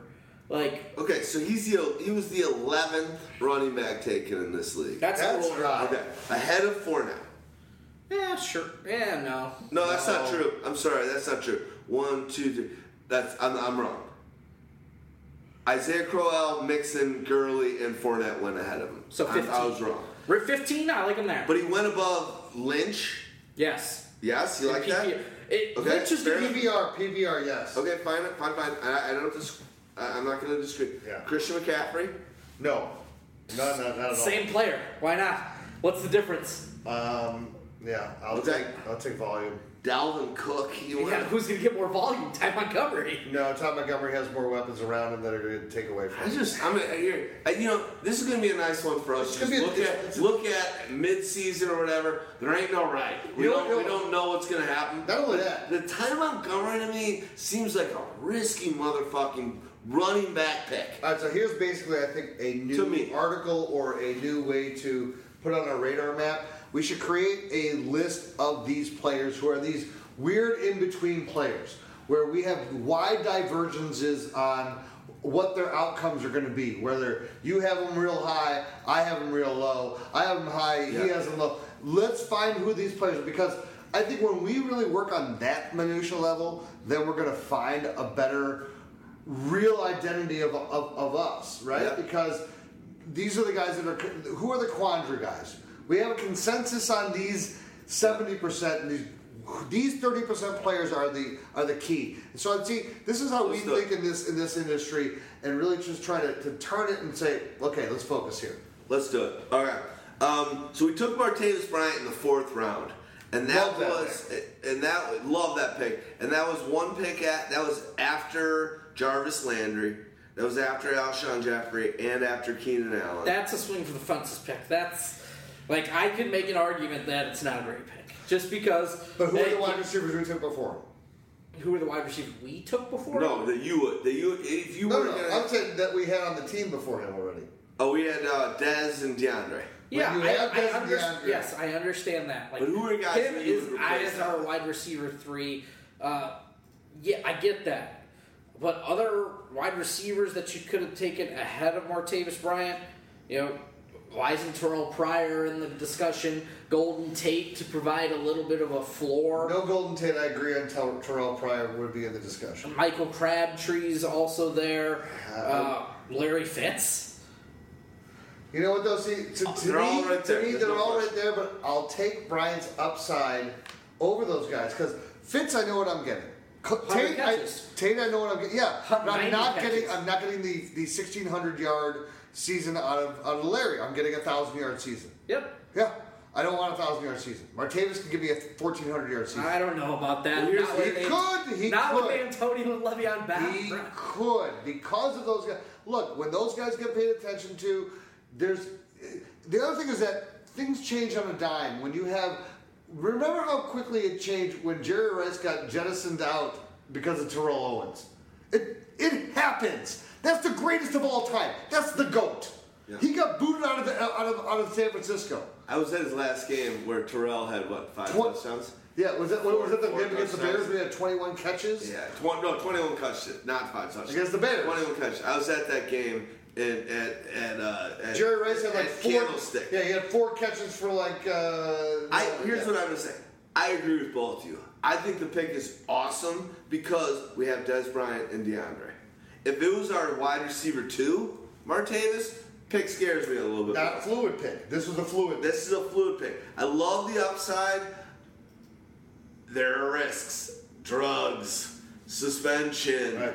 but at the end of the day, I, he is, in my opinion, amongst the top five five talent wise wide receivers in the league at this moment. and he's got the number one wide receiver drawing people away from him. Correct. Then you've also got that awesome running back with Le'Veon Bell, who, in his mind, he wants money realize- like a wide receiver too. So he's essentially a wide receiver too. See, there. That just means that Martavis Bryant, can keep his nose clean, play all 16 games, is like essentially a wide receiver one With one-on-one getting coverage. wide receiver three coverage. With one-on-one coverage every time. Never going to get the double roll. And we because they have to respect Le'Veon and Antonio. And of all the players that have picked on this, been picked on this board, I can only think of two players. Once the ball is in their hand, in an open, four players across two positions that are equal to him, and those, and that's Julio, Odell,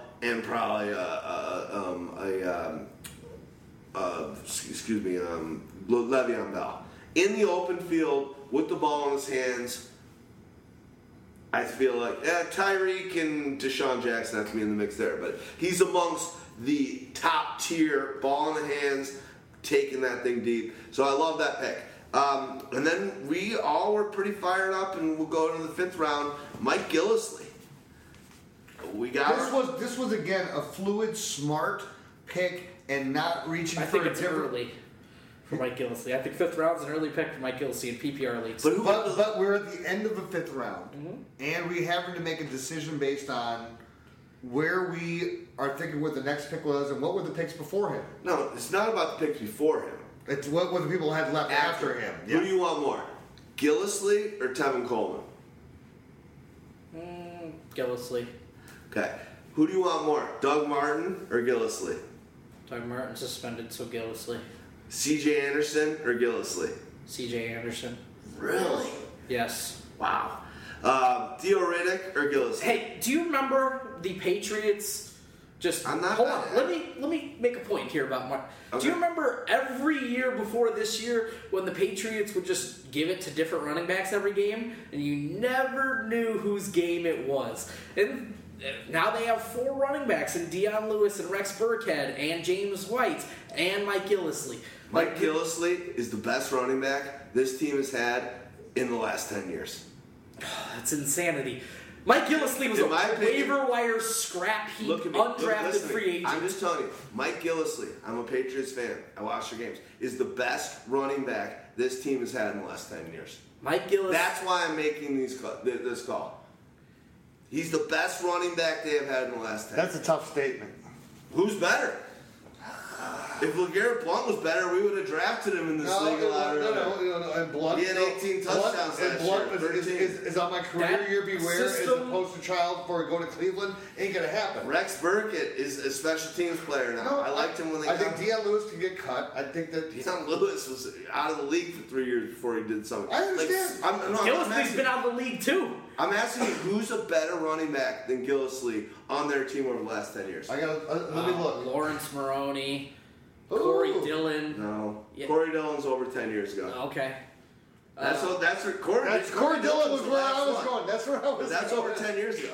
Okay. God damn it, I think Laurence Maroney's pretty good. I think he's better than Mike Gillislee. Okay, fine. But think about that. But that Maroney was hasn't been first in the round league. pick. Maroney hasn't been in the league for five It has years. no eight years.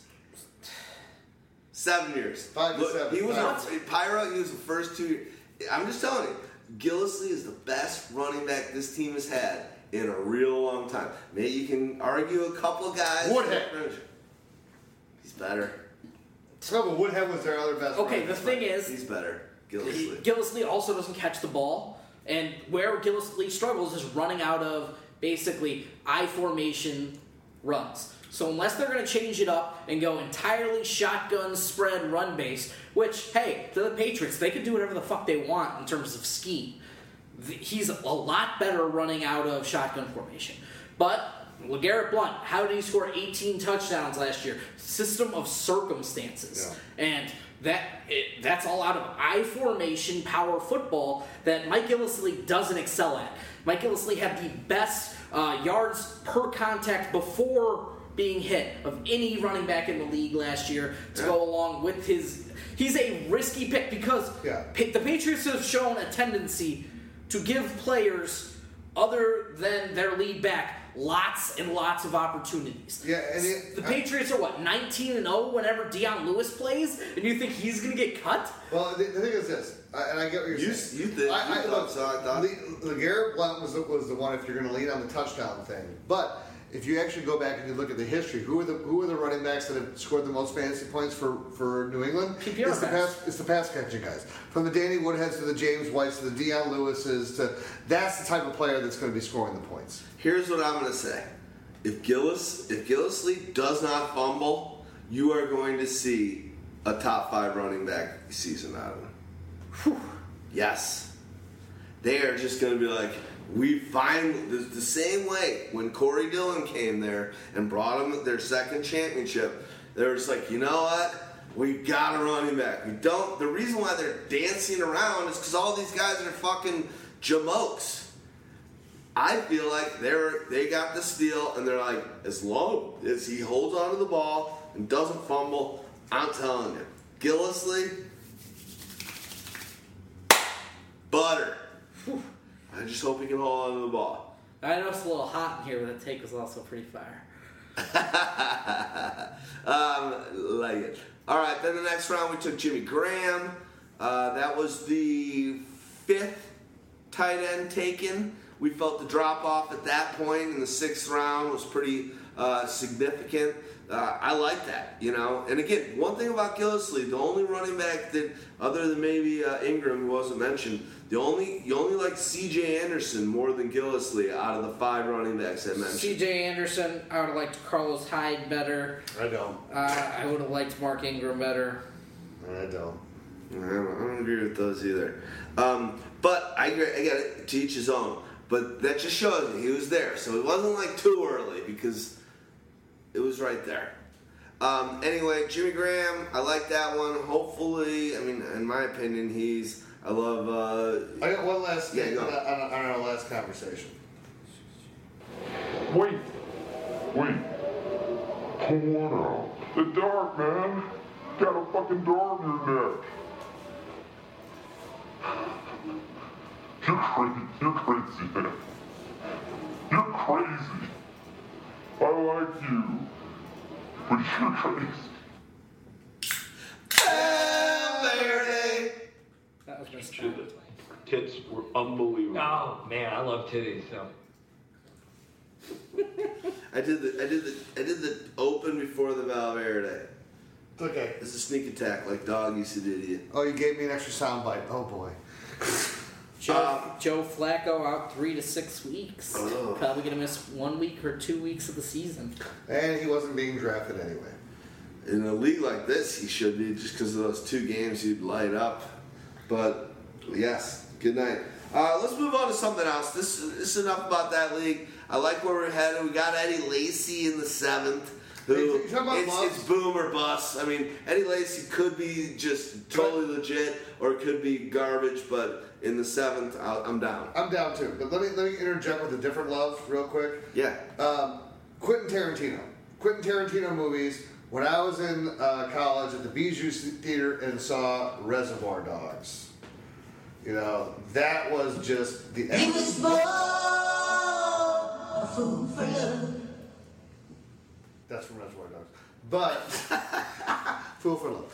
Um, but if, if you have not, if you're not a Quentin Tarantino guy, or if you have been and you haven't watched Reservoir Dogs, you need to go back and watch the opening scene when they're sitting in the uh, in the diner and they're talking about Madonna like a virgin, and and then they're also talking about tipping.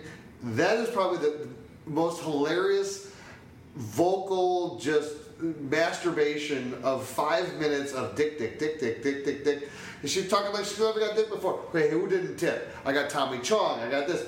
The greatest five minutes of, of cinematic, straight filming conversation. I'm gonna piggyback on that in Tarantino style, and he didn't direct. He directed uh, Reservoir Dogs, and that was his his first big. That was his first. Um, Or the first big one, yeah. True Romance. Oh, you wrote written, written by him. Amazing. Uh, filmed Favorite by was that? Uh, I can find out. that wasn't. I'll find uh, out. I'll find out. That wasn't. Um, yeah, find out who. That movie, True Romance, is amazing. You've seen that one, right? Stag Party. True Romance. So With, with, with Christian Slater, Christian Slater. Uh, uh, Arquette, Rosanna Arquette. So um, good. Uh, Tony Scott was the director. Scott, yes, Tony the, Scott, the Ridley greatest. Tony Scott. If you don't want, if you want to see the greatest cinematic scene, you just have to see the scene where uh, Christopher Walken The walks watch. in and interrogates Dennis, Dennis Hopper, Hopper.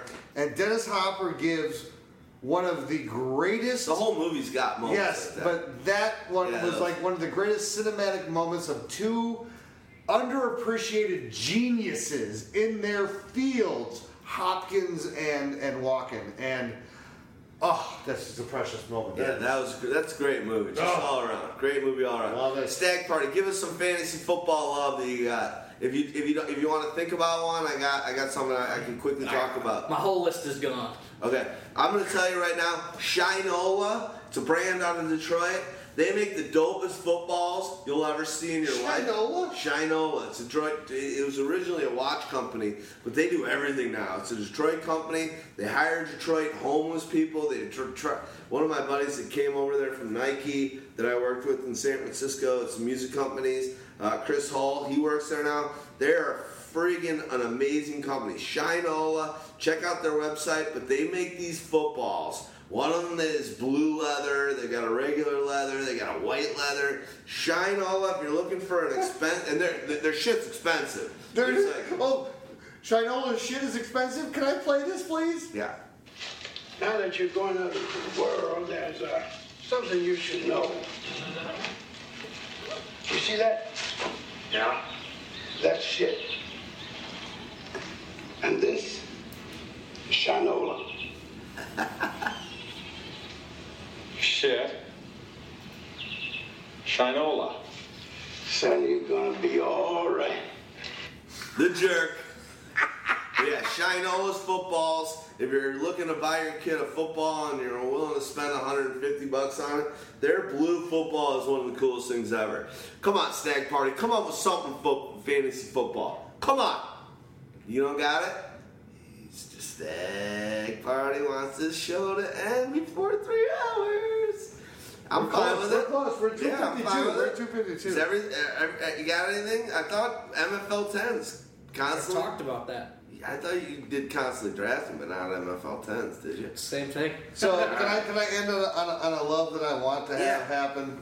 Um, and in this ridiculous political infused world where everyone is so on a side, I want to just, as, as, as Houdini likes to say, I would love to hearken back to the days when we actually had bipartisanship and we actually worked across aisles and it wasn't about what was important for one party or another, and that we actually had people who voted for convictions of what was right and what was wrong. America. America. So I want to make country over party. I want to make America, and I don't want to make this a political statement of, of one side versus the other. Look, both sides have great ideas. They just need to actually come together and meld those ideas and actually come to a, a thing that compromises the part where no one feels great, but everyone has a part of it.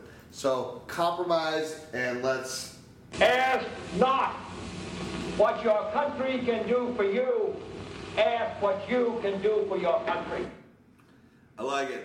Before we close this thing out, and I guess we're not going to do any more fantasy football action, which is all good. We got some good goo out here, and we wanted this show. Uh, we're going to probably try. I think we're saying we're going to try and do uh, six-ish shows before the season starts. Uh, maybe a little more, maybe a little less. It's crazy the way these weeks fly by, and we do have other stuff going on. But the last thing I want to say is I just came off of a awesome trip a couple weeks ago in Colorado. Um, and one of my loves is the mountains, the outdoors, camping. Doing a camping trip. I mean, if you're listening to this and you haven't done a camping trip in your life, come on, do a camping trip. No, uh, can I say? listening- Can I say a real camping? rafting? Can I say a real camping trip, not a glamping trip? It doesn't matter. Hey, let us. It doesn't glamping. matter. Oh, glamp. I mean, it's glamping meaning you went on a hike and then went back to the hotel. No, no, no. Or like where you don't even get in the tent. You have like your your attachment RV, and you're just out there. Yeah.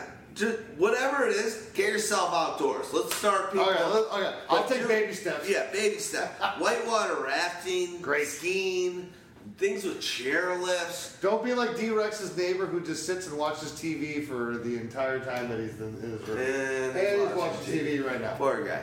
Uh, get outside. You know, snowboarding. Do go. Like I travel, fishing. live life, Go fly fishing. experience things. Go to the beach. Go to a lake. Go on a hike. Go to a comedy show. Go to. Hold Don't on, go we're to- outdoors. We're, we're talking outdoors. all right, right fine. now. Go to a festival. Yeah, outdoors. Go hear music. Do that stuff. Live life because the truth is, I'm a little bit older, and you.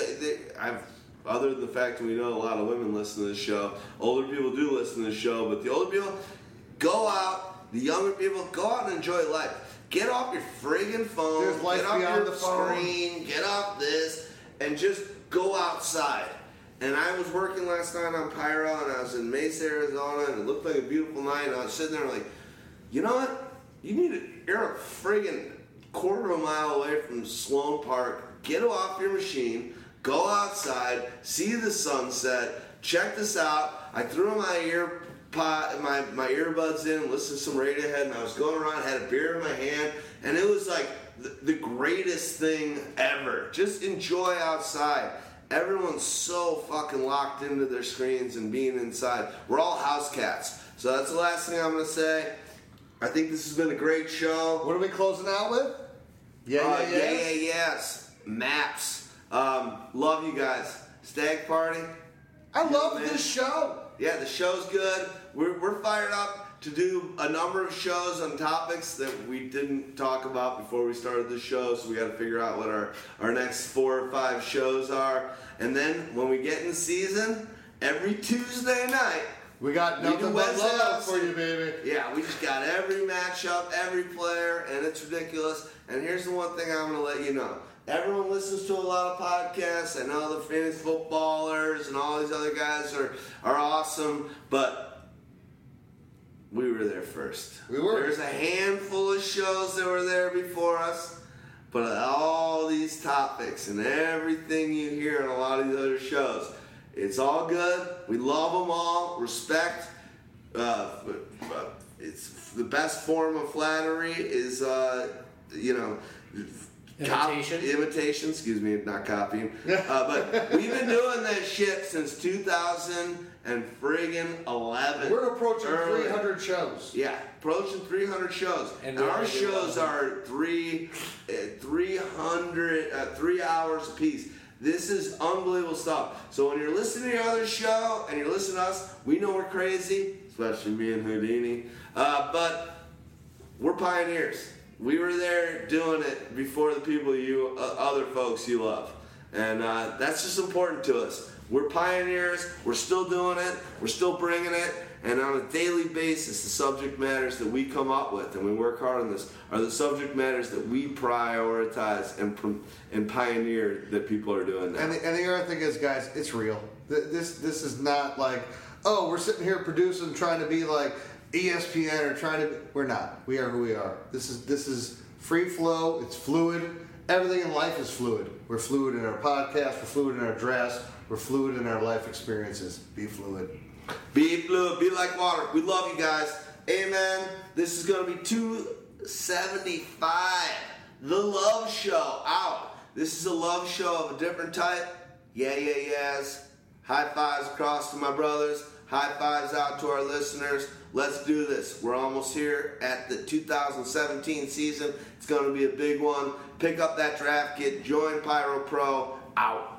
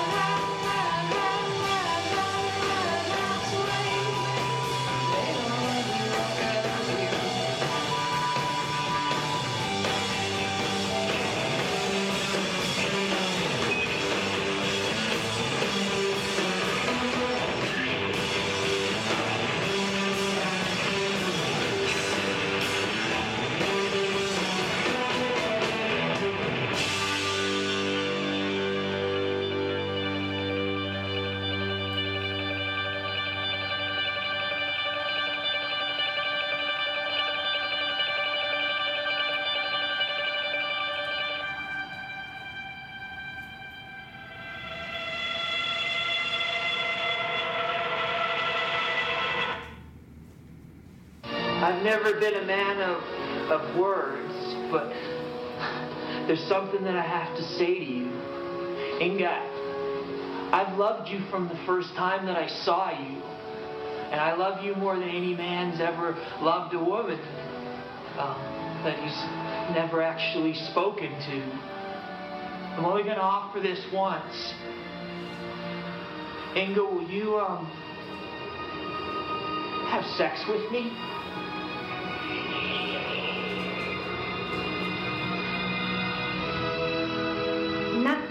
Would off my stepfather more